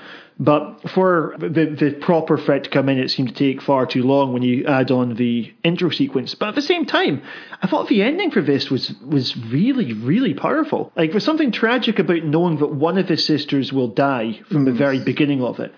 And when we watch him getting absolutely brutalized, you know, I've seen some people online moaning that this scene was gratuitous. It was horrific, and so it should have been. You know, this this series it kills people that we like in it. It it is quite violent. Uh, violent. You know, a lot of the time in like Friday the Thirteenth, you're looking for money shots because you don't really like the characters in, in them. Whereas here, you know, it's characters that you do like with quite horrible, quite blunt, and relatively realistic things being done to them. You know, like an axe in the head is a lot nastier to see than a harpoon gun where it comes towards a camera in 3D. And I think they did a really good job of showing the consequences. And then we've got a couple of bits where we're seeing the main sort of theme of ju- of correcting injustices from the past. You know, we see the different generations speak to each other. Like we have the song "Sweet Jane" playing again during a romantic scene. Although this time it's the uh, 60s, the classic Velvet Underground version, as opposed to the 1980s version. And then we have both versions of "A Man Who Sold the World" playing. You know, to to uh, to guide us between these two different eras. David Bowie one, of course, the superior Nirvana one. You know, we're seeing echoes of the past and the present, and we're seeing how all the pieces fit together. Uh, but yeah, with the with the death of uh, Cindy, or we actually effectively see the death of Ziggy as well. I was genuinely distraught. I thought that bit was very well done. Beautiful montage afterwards excellent. I was I, I was in fucking awe for a few minutes. yeah, I think it works so well as well because you know one of them survives, but you're thinking, well, one of them's got to get away here. You know, when you see them both just getting absolutely hammered to shit, like you think, oh, okay, well, what's going to happen now? You know, because you're pretty much watching the whole film knowing that one of them's going to die uh, and it's implied that it's Ziggy that's going to die as well. Mm. So yeah, that, I think that's what makes that last part even more shocking than what it already is. That and you've got that creepy kid with the mask and the baseball. I, I, think maybe, maybe for me, maybe part of the reason that I get figured out the twist earlier was more just like I don't want Ziggy to die, so you're looking for an excuse that she doesn't. I mean, that being said, I didn't want Cindy to die either. I said it was uh, it was grim. The relationship between the sisters it worked really well. I mean, it was quite cheesy hmm. as for like you know dying and being like you know all you know we'll always be there for each other and so on. But I was like, this is sad enough that I'm willing to put that. Uh, I'm totally fine with the sentimentality we're seeing here. Yeah, absolutely. I really enjoyed the dynamic as well between um, Cindy and Ziggy. You know, it, was great. I thought they really played off each other's well, other well. You know, as you know, a sisterly relationship where they don't see eye to eye, and and how they sort of faced their issues and came together towards the end. And you know, it genu- genuinely was traumatic with them final scenes. So yeah, I, I really enjoyed that. But yeah, part two is my favourite of the three. Okay, uh, one last thing I want to bring in the score on this one. The strings were really atmospheric. It was very well done, just like you would get in a kind of Friday 13 style film. I could have done with a lot less of the horns, though. you know, there's something quite just clumsy and elegant about a like in the background. I, I, I, don't know what it was. It was almost like you know the kind of like the the fat character walking tuba style music that we were getting yeah. during some of the chases. I was like, why is this here? But uh, other than that, the presentation was again phenomenal. Oh, so very well absolutely. Done. I mean, they, they really captured that that dusky summer camp slasher vibe, didn't they? Those establishing shots of the summer camp, the, the huts, the lake, the low lying sun. It's got real burning vibes from that. I mean, I wouldn't have been surprised if Jason Alexander was one of the kids there still. yeah, and, and the wardrobe and makeup as well is that imperfect hair, you know, that couldn't quite control it in that era. I mean, you'd see it in loads of films from that time. No one really knew how to look, I guess. um, you know, the, the, those the style of clothes, it just absolutely nailed it in terms of aesthetic the one handed witch myth is also the perfect campfire story as well. Oh yeah, yeah, definitely. That that really worked to to drive things in. And speaking of one handed witches, let's move on to Fear Street 1666. The devil has come to feast on our misdeeds. And his darkness grows within each of us. It's our fear. You know, nothing good comes from those woods after sundown.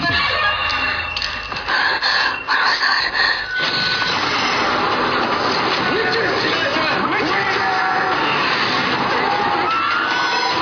The truth will follow you forever. Now we end at the beginning with a trip to 1666. It's The Crucible, if it were written by Stephen King. This is half a period horror that finally shows us The Witch, or does it? Then we have the second half of a 1994 story. Transcendent, ambitious, and I would say pretty interesting for the most part. Jim, what did you make of 1666? Overall, I thought it was the stronger film of the series. Um, starting off, I couldn't help but find parallels to Back to the Future 3, to be fair. The way you've got sort of uh, previous players playing different generations of the families and so on. Uh, that was a that was a neat twist. I suppose you could draw a few other similarities to Back to the Future 3 as well, as I'm sure we'll get to a bit later on as we discuss it. Um, overall, it was probably, well, I wouldn't say any of them were scary, but it was probably the least gory, least violent of the three films, but mm. I found it the most interesting. It definitely had more of a culty kind of vibe. You've got the backwards brainwashed religious village, um, which is probably the creepiest part of it. I mean, really, the underlying story here is, you know, a, a, a lesbian couple can't be together because their backwards mentality deems it so. I mean, like their crime is actually punishable by death, it seems. And yeah, that that I think that is the worst part for me. Is it just you know, gets under your skin and boils your piss at how horrible these people are.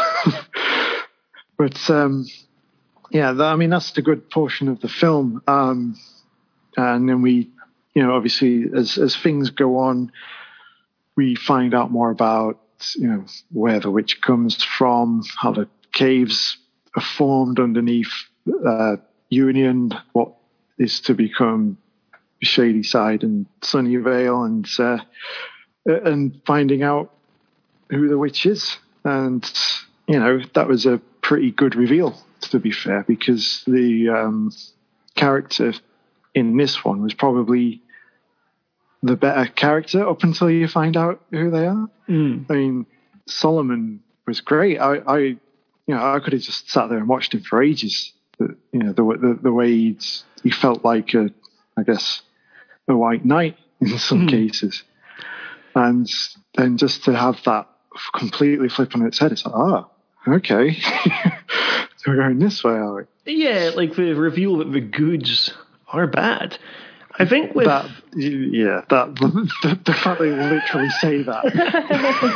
I, I, think like with um, the reveal of Solomon, so part of me really didn't like that at first. Uh, I was like, the witch is being sidelined for a third time. It turns out she's not even the fucking witch, right? But at yeah. the same time, it was. Um, I think you're right about what it said about where the real about the real evil we're seeing here, which is the prejudice of the townsfolk.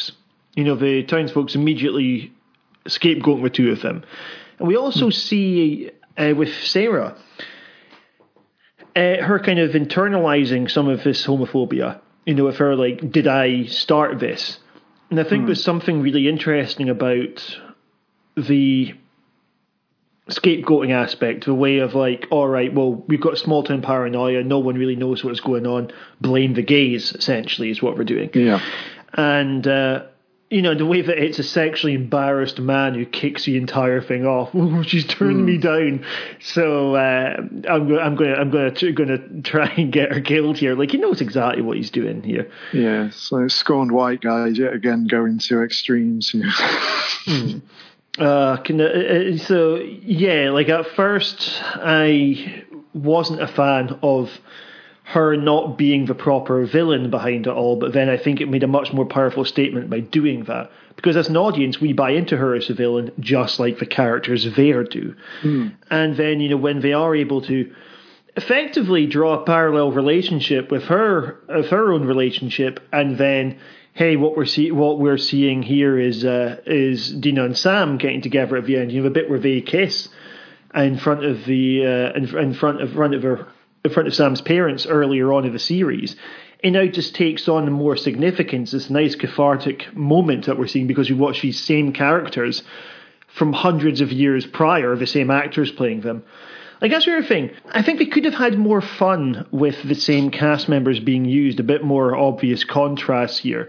And up until the reveal, I did think having another good there was maybe a little bit too Back to the Future free for me. Uh, but I suppose the characters aren't literally meant to look like that because it's a perspective piece. Either that or was a hell of a lot of inbreeding going on in Shadyside. but at, at, the same time, you know, I liked not so much what he was saying about the characters, but I guess what was saying about the community. Hmm, yeah, and but to be honest, underneath all that hair and beard, I didn't actually realise that Solomon was playing, the, you know, the, the, the same guy was the uh, sheriff from the uh, other films. So, you know, I was blissfully unaware of that until about halfway through. I was like, oh, yeah. yeah, even even at the even at the very beginning where uh, you've got Sarah walking through the village and so there's Ziggy, there's the girl whose head went through the bread slicer. you know, so you have got all that anyway. So there is that kind of again, Back to the Future style descendant sort of look to it. Again, it's something that you know you get over pretty much immediately. It's it's not of any detriment to the overall story um, because I think it's strong enough to carry itself anyway. Steph, what do you make of this one? Well, what first hits me is the sort of the eclectic mix of accents um, it was a bad Irish accent. Yeah, there was a there was a mixture in there, weren't there? I think it would have been nice to have seen a bit more development with the other minor characters. So obviously we had um, the actress who played Kate uh, and the actor played Simon from the first films, Ziggy, sort of sort of being character and Cindy, of course, are being characters in this one that were sort of mates of Sarah. You know, they're all sort of pally and hang around each other all the time. But I'd like to have seen a bit more of them having like an input into it. They just sound sort of seem to just be in the background for, for, for a lot of it. Really, felt like a bit of a wasted opportunity there. It was interesting to see Tommy from the previous film. You know, he obviously turned into a sack-headed killer, uh, mm. being Mad Thomas, who's completely off his rocker, has the worst sort of teeth in history of man.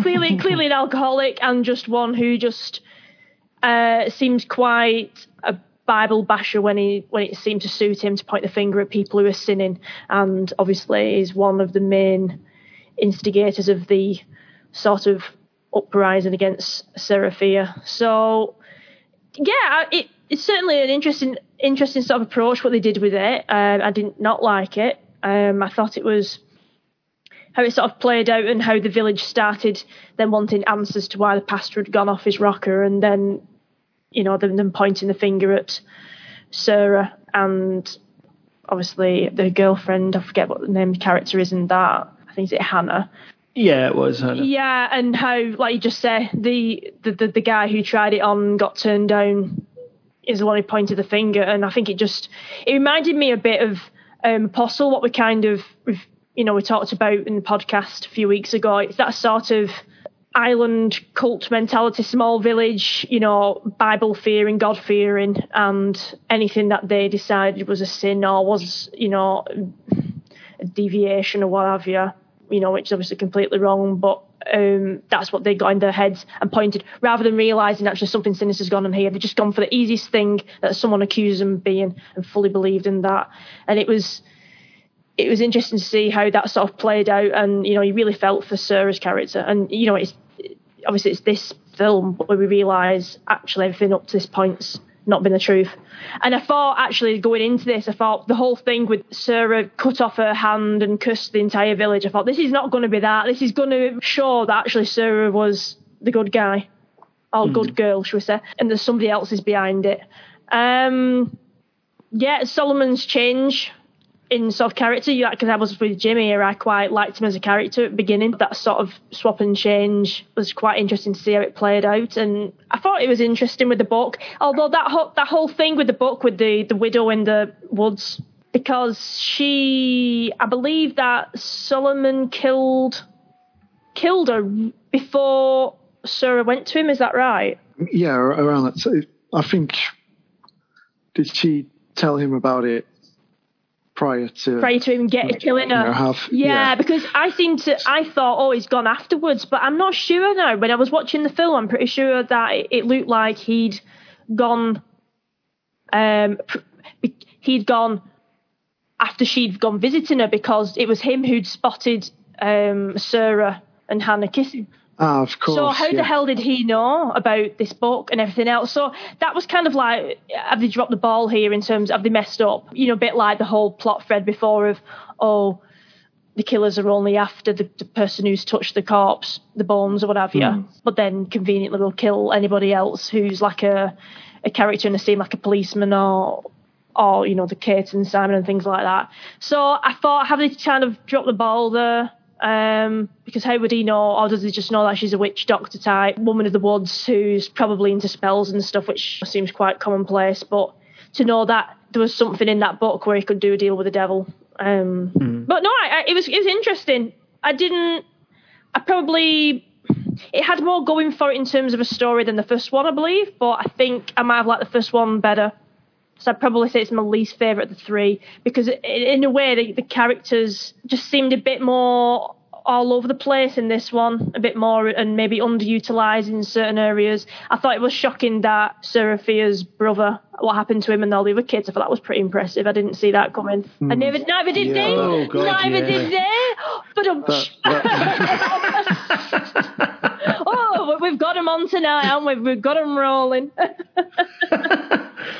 Uh, we're going to hell. But oh. that that that church scene was was cracking. I just the, the the build up to it, and then you see Solomon slowly walking through it, and then you realize as the camera slowly, very slowly, allows you to see what's happened. It was just probably the creepiest part of the entire series. I think was that that moment. Yeah, I'd agree with that.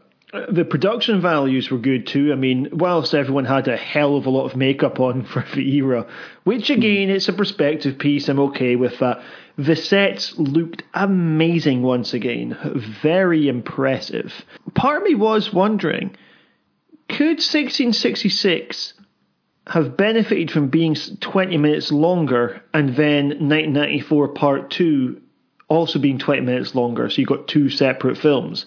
Because part of me wanted to see a little bit more of a world building. You know, we've got this area, Union, which is how the two different towns started up. And I wanted to see a bit more of this kind of fallout, you know, a bit more of the relationship going on hmm. here. But at the same time, I mean, that more says just how good the world building was in the previous films for me to want to see more of that in this one. Well, personally, I think we probably sorry enough because we've had a lot of the lore established over the previous two films as well. We've had uh, explanations on what people think are happening, what they think they need to do, what's been going on, but then we actually see it firsthand. And I think we see enough, to be honest. Uh, I mean, personally, I think this was the stronger entry of the three. I enjoyed it immensely. Um, I mean, that may be because it ties up the loose ends as well and, you know, puts a nice cap onto the series. But I, I think it was just, you know, it was absolutely fine the amount of time it covers in 1666 before we head back to 94. Did you guys prefer the 1666 section or the part two of 1994? Did I, per- personally, I thought it lost something towards the end. I, it annoyed me that the entire way they beat uh, they beat Goode is because of him making a stupid mistake. Him running towards the very thing that will kill him at the end of the movie. I was like, no! It's another instance where the villain seems relatively underpowered by the end of it. Uh, although I did love the conflict with uh, Deena and when Sam is obviously possessed uh, gets get, gets her in the in the corridors. That was really claustrophobic. In fact, actually, the other really good fight scene or actiony scene, I should say, is. Uh, bit where Sarah's being being attacked and gets her hand cut off earlier on in the film. I think those bits, like, it was again the series doing violence in a way that is not enjoyable, and I think that's a Mm. good thing. Yeah, and the way it debunks the all the myths and the legends that have come before it as well, um, to it being a reveal that actually all that's going on is just cops being cops. You know? Mm, the anti-establishment part of it. again.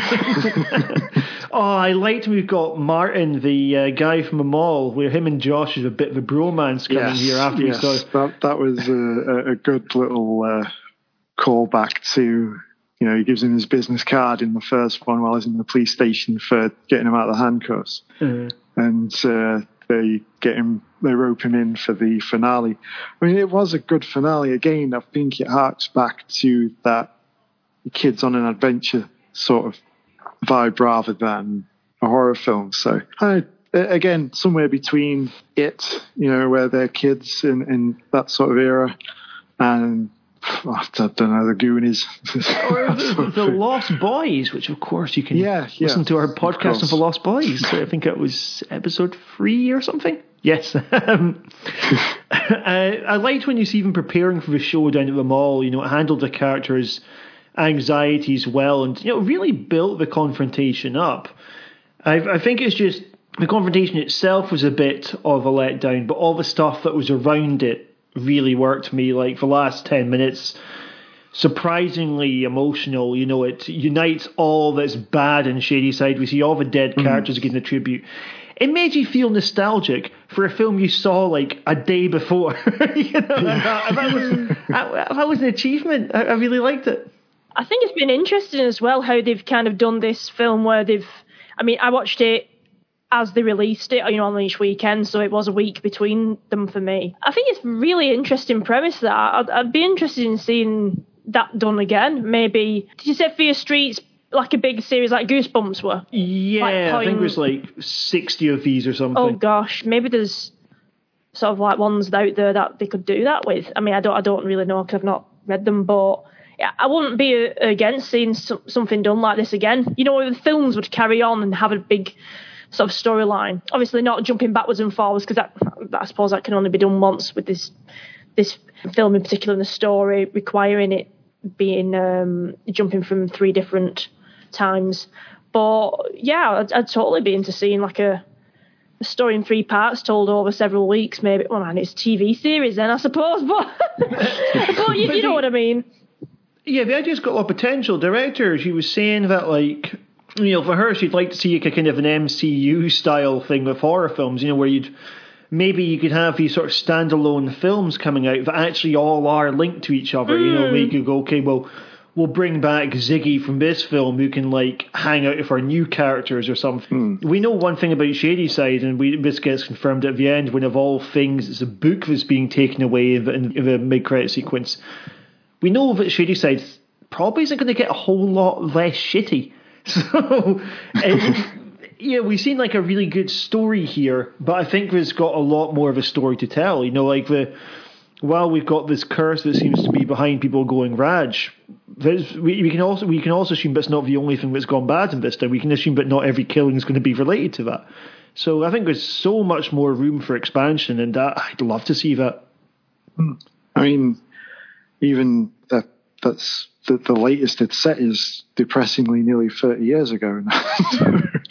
I mean, there's still a lot of room for stuff to happen between then and now. So there's there's a whole lot of ground to cover, I suppose. And then you've got the potential for discovering the backstory of a few of the villains we see in this that aren't really covered. Was it Ruby? Sorry, the um, one with the switchblade. I mean, we see a lot of her backstory, uh, and a couple of the others. But then you've got the the, the less descript villains that appear just looking menacing.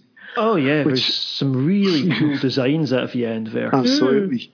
Which also reminds me of uh, in, in the finale where they're trying to trap them individually to stop them getting to Deena. and then obviously things don't go exactly according to plan.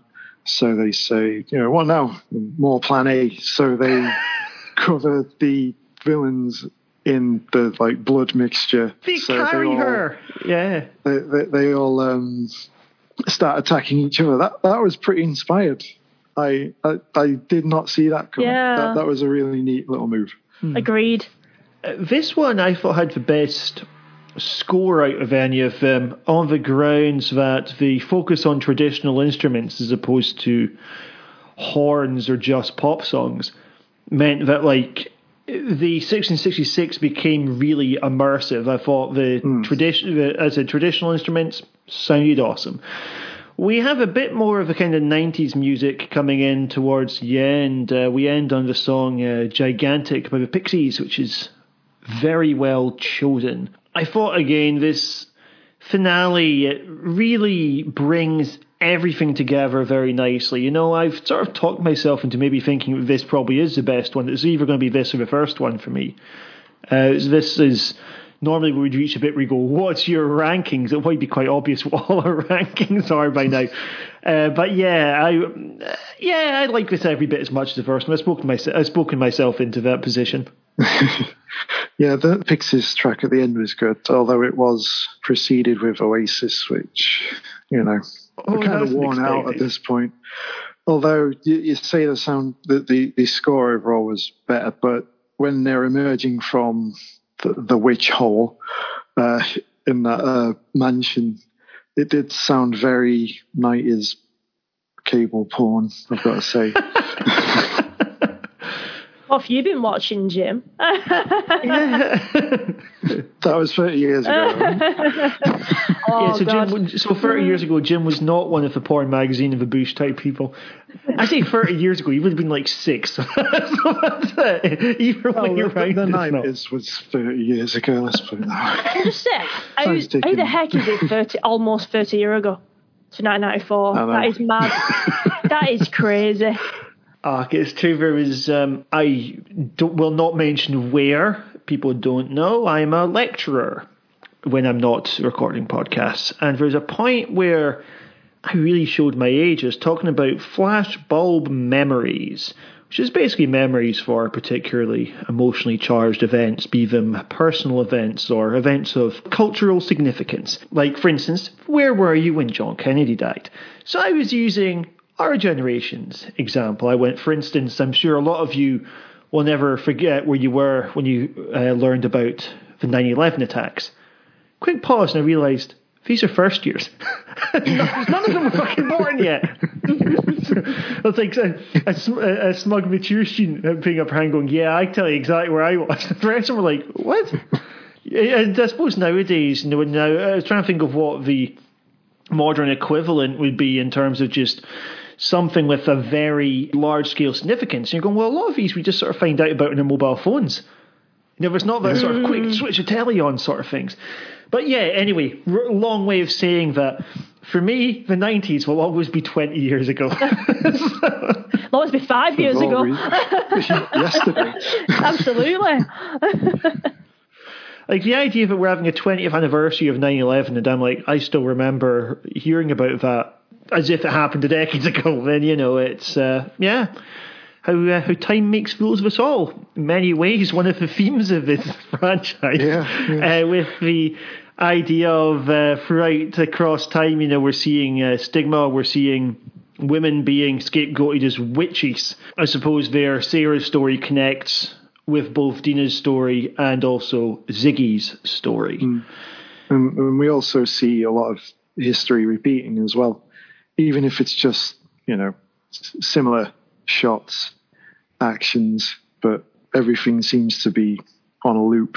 There's a lot about about relationships and people's personal commitments to each other in this. Like it's really sad when Sarah's taking the blame to protect Hannah, but uh, they like really anchoring this thing with three relationships. And you go, okay, you've got uh, Deena and Sam. We see the dynamic played out not in a romantic relationship, but with Cindy and Ziggy, we're seeing a kind of similar dynamic of the negative one and the you know the the one who isn't the one who the one who's like I I, I want to get away from Shadyside. You're like you can never leave Shadyside, and uh, then we're sort of seeing like the the uh, all the young people like having their mead into doing doing drugs in the forest. And then ultimately being punished for uh, for for this, or ultimately being pu- being punished for having a good time here. Yeah, I think there's something really really quite sort of powerful about the ignorance of the past being juxtaposed with some of the attitudes that we're still seeing, and also just some of the behaviours. You know, it's all, it's rare to see a horror franchise that's almost entirely held together by a cast of women in it. Mm. Never, I, I, can't think of.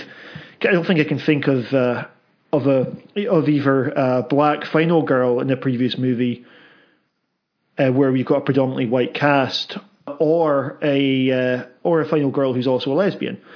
And this film does. I mean, maybe she's bisexual. We don't. We we don't. We don't know one way or the other. I guess we don't know one way or the other. But the point being that uh, the films are really doing quite a lot with representation there, and it's something that I that I think will be would be quite fondly remembered for decades from now.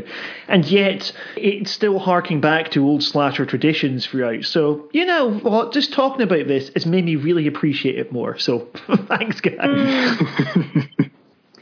yeah, it it does. It, as I say, there there is an overall fondness that I feel in the same way I look back at the horror films I watched growing up. It has that kind of aura to it. And while we maybe do lose some of the fun with the period horror at the start here, you're also like, well, given the subject matter, it doesn't need to be fun here.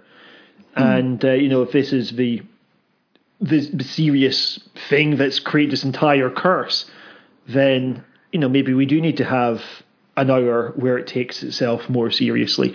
Would have liked it if the dialogue was either more of the period or more modern colloquial, but it finds a really awkward halfway point between the two.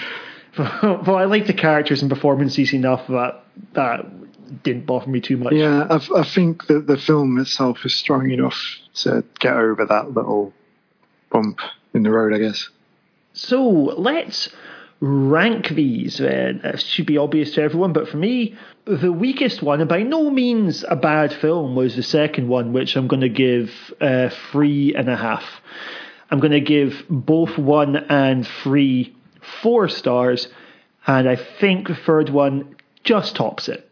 Yeah, I, I would go with uh, three and a half for one and two for me. Overall, great films as a series, but watching them as standalones, I thought they were entertaining, but nothing more. Part three gets four stars. Definitely a stronger entry, much more engaging, and ties up the series nicely, caps everything off brilliantly, and perhaps makes you look back a little more fondly at the previous two parts as well. Yeah, I mean, the actual viewing experience of all three, I would call a four star experience.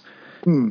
Uh, overall, yeah. Steph, what about yourself? What was your ranking? Um, well, like I say, with the first one, um, I thought it was you know nostalgic in a way. Um, you know, I like to see sort of nods and the love, like a love letter to pre to horror movies that we grew up with. So I think I'll give that, and I'm sorry, I'm going to go into the marking out of ten because I can't honestly give any of these four.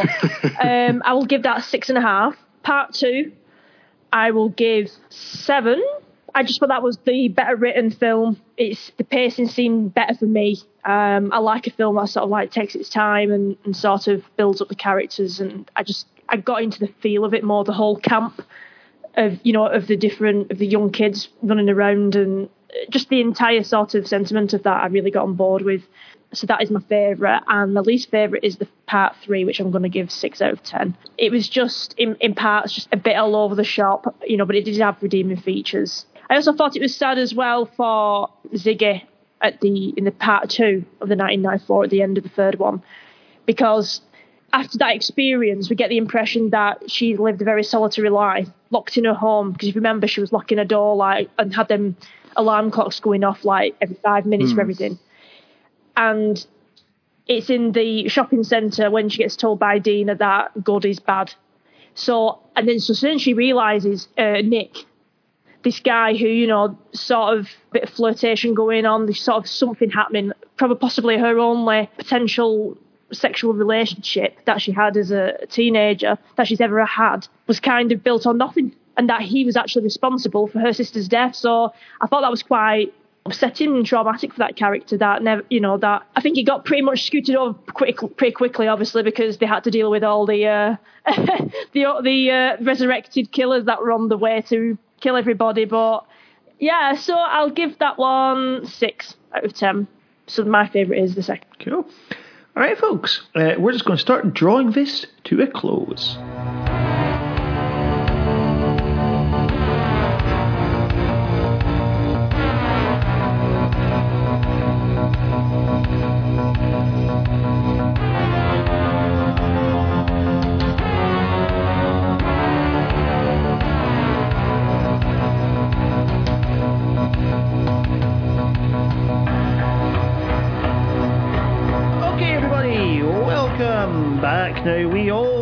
Finish off with a list, and today is no exception. I mentioned at the beginning that uh, I am more familiar with the Goosebumps books than I am with Fear Street, so I want to focus upon the kid aspect here. Jim, Steph, I have got the 13 best scary movies for kids aged between 7 and 12. This is for entertainment.directtv.com. What do you reckon is on their list of scary movies for kids? Again, between 7 and 12. And there's some pretty good stuff on this list. This list, by the way, was made in 2020. Nicolas Roeg's The Witches. That's what I'm saying. Get the witches on there. Anjelica Huston. Come on. Come on. Uh, Give it me. the Witches is on there. Yes. Good, good call. I'm, I'm gonna. Might, might be a long shot, but uh, Joe Dante's The Hole. The Hole is not on there. Mm, probably pushing that age bracket a little bit. Um, the Gate.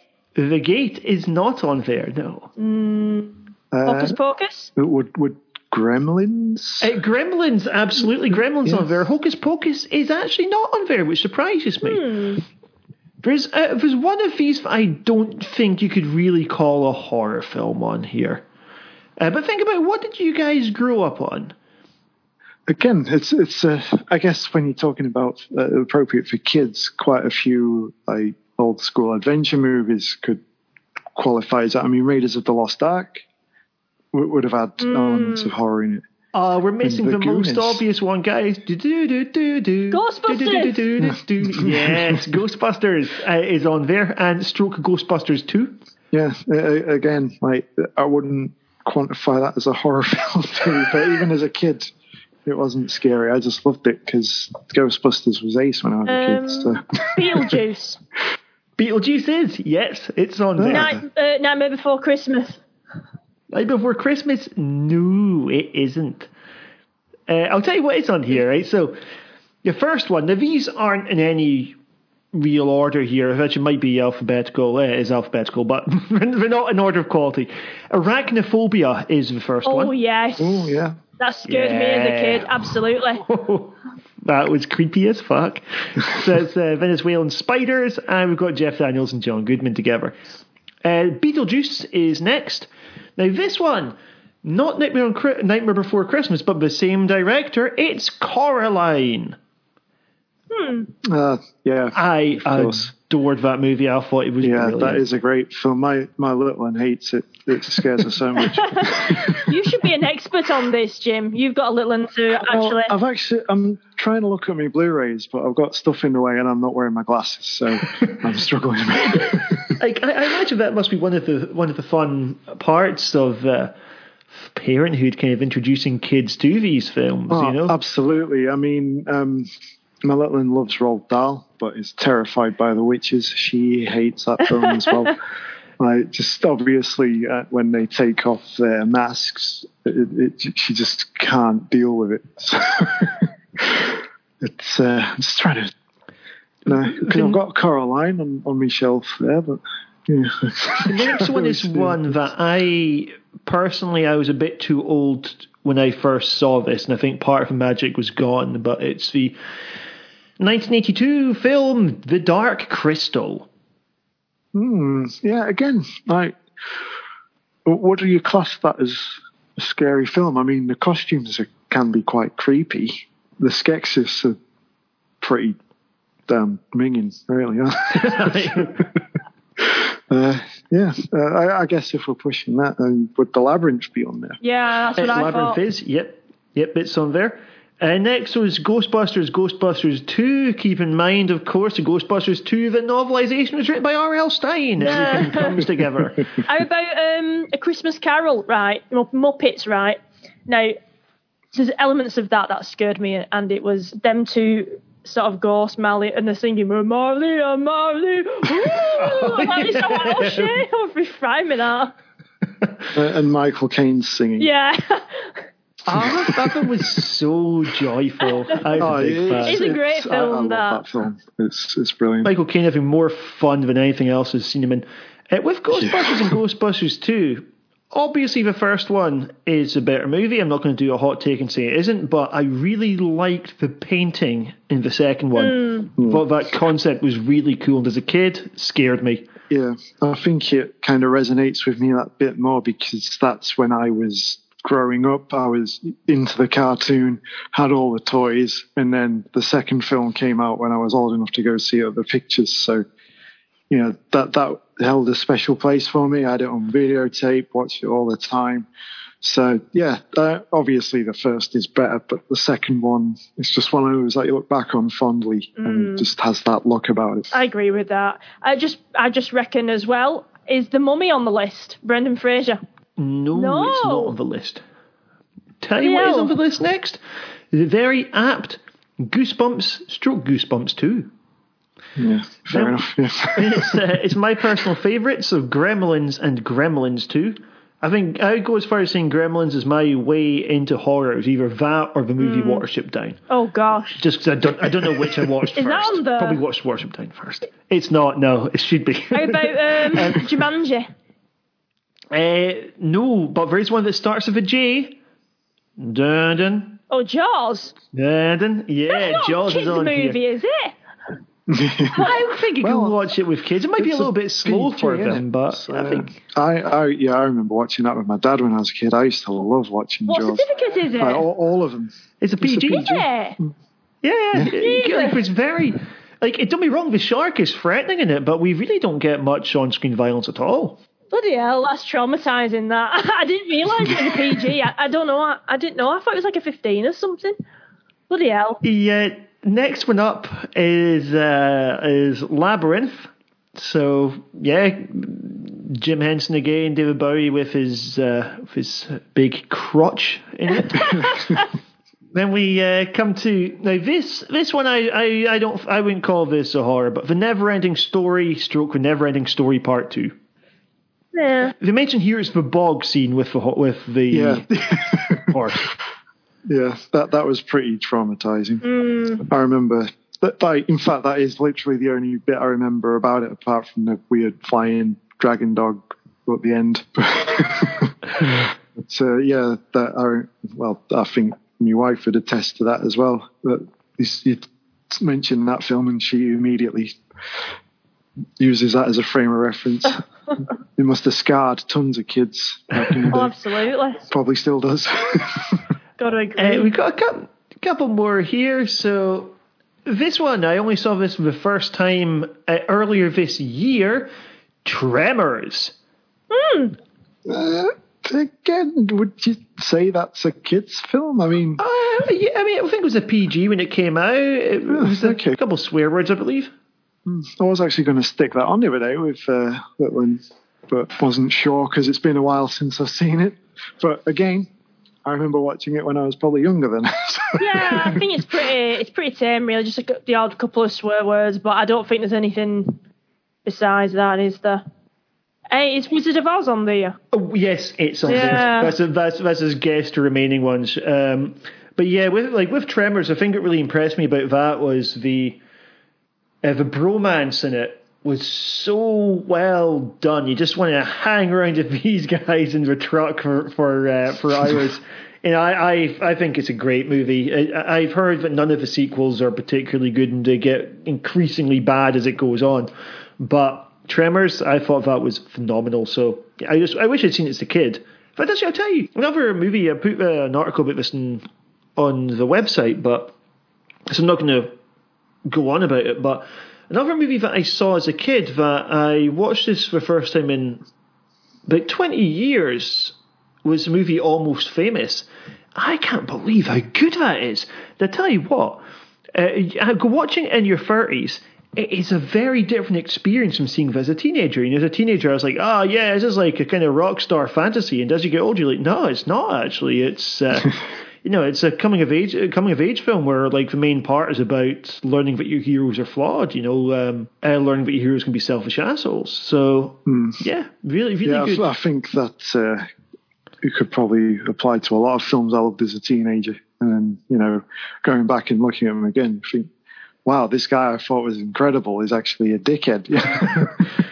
because it, it never really romanticizes the whole life and the road thing, which it really did seem to do, but it, at the time. But also, like as an adult watching this, you're like, none of these characters are particularly happy. You know, we're not in a good place here, and uh, maybe that's what they're really trying to run from. But you can't let, drive away from yourself. I, I guess when you're older, you've got a little bit more self awareness. Well, at least I'd hope you'd have. Uh, the uh, second uh, last one is The Witches, which, of course, very creepy, really good makeup in there. And oof, the girl in the painting bit that I just came across is quite is quite uh, That's quite good. dark. Yeah, it's terrifying that. And finally, we have The Wizard of Oz stroke Return to Oz. I've never seen Return to Oz, but I have seen The Wizard of Oz. And yeah, uh, I do see Return to Oz mentioned a lot as kids' film that are very creepy. But again, I, I've not seen that one myself. But the original's an all-time classic. I love that film. I think I saw it too late. I saw I saw it for the first time at age twenty seven, and um, my like my overwhelming thought of this was Dorothy's friends are complete fucking liability. like how, how much shorter her journey would have been if she hadn't had any of them. Can't stand Wizard Yeah, of Oz. I really can't. I think I've seen the second one, and it involves a lot of like mirrors and that. I think that's. I think I, re- I recall that being quite a bit frightening, but I, I just no. I've, I remember once. I think it was for a high school assignment or something, and we, me and a few friends rented it and put it on, and I was just like. I just wanted to run out of house after 10 minutes because I just I absolutely hated it. It was like, this is going to be an endurance test. I just can't stand it. Just just just makes my skin boil for some reason.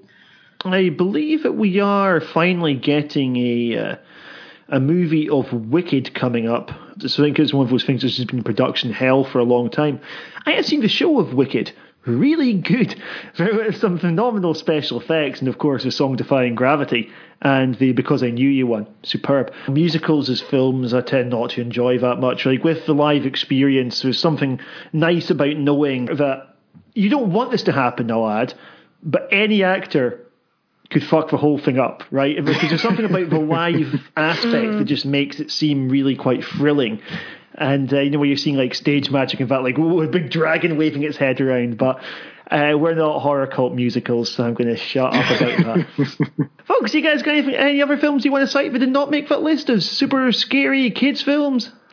As I mentioned before, there's the whole the Joe Dante film, which uh, apparently only got released in America recently. Um, yeah, it came out over here about ten years ago. Oh, why, do you know why that Um, happened? I, I assume it was just finding a distributor for it. But yeah, I remember going to the cinema to see it because it was during the height of the 3D uh, craze. You know, I, I think we still get those films occasionally, but it was uh, pitched as the whole 3D, and it was a pretty decent experience. But the film overall is is cracking. It is pretty creepy. I mean, I think it was uh, 12A, but there's some surprisingly graphic stuff in there, and it, you know anything with a tiny creepy clown is going to be pretty scary. So, but yeah, I mean it's pretty much classic Joe Dante, really. Okay. Good as well. Everyone, you've heard that recommendation as well. Go out there and watch The Hole, which will be a very different. You guys remember the Keira Knightley film, The Hole, where he got Which a bit is of- why I mentioned the director. Uh, that, that, that dude ends up killing his mate over a can of Diet Coke. Well, you've just mentioned, um, well, you know, just just going off a side subject then, um, it. Would that have not have made it? You know, that you've got that. I, th- I thought that might have been on there.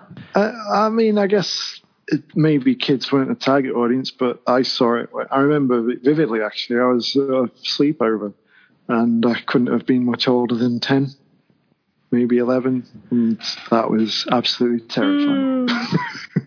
I agree that I don't think I, I wouldn't count it. Like a lot of kids watched it, but I wouldn't count it as a family film. Yeah, I, I, I like like bits like the clown on the hole. I think was too probably too scary for children. Uh, although some really good bits in that. Like the I mean, obviously the new the new films I think are uh, are superior tellings of the story, although none of them stack up to the, the book, of course. But the uh, like looking at the pictures coming to life and stuff, the blood in the sink. Some of it was just really really well done. Like the fact that the imagery from that still sticks with me like about 25 years after Oh, I watched yeah, it. Absolutely. Even the, the, the bit in the hospital where you see Pennywise in the moon and then he's got a dog's head and stuff like that. That stuff really freaked me out as a kid. It was really effective. Hmm. I think that with this focus on on uh, kids, I think it's all. I think it's time for all of us to go to bed. Not with each other, but um, and also and also uh, physically impossible. But, thank you for all very much for listening in. This has been the Return of a Horror Cult Films podcast. We hope to be back with you again at some point in the near future for the Stephen King one that we occasionally go, oh, it's coming up, it's coming up. Well, it really is coming up. Over, as I say, is a huge thank you very much for listening. Uh, Wherever you are, we wish you a fond farewell. See you, folks. Bye. See you later.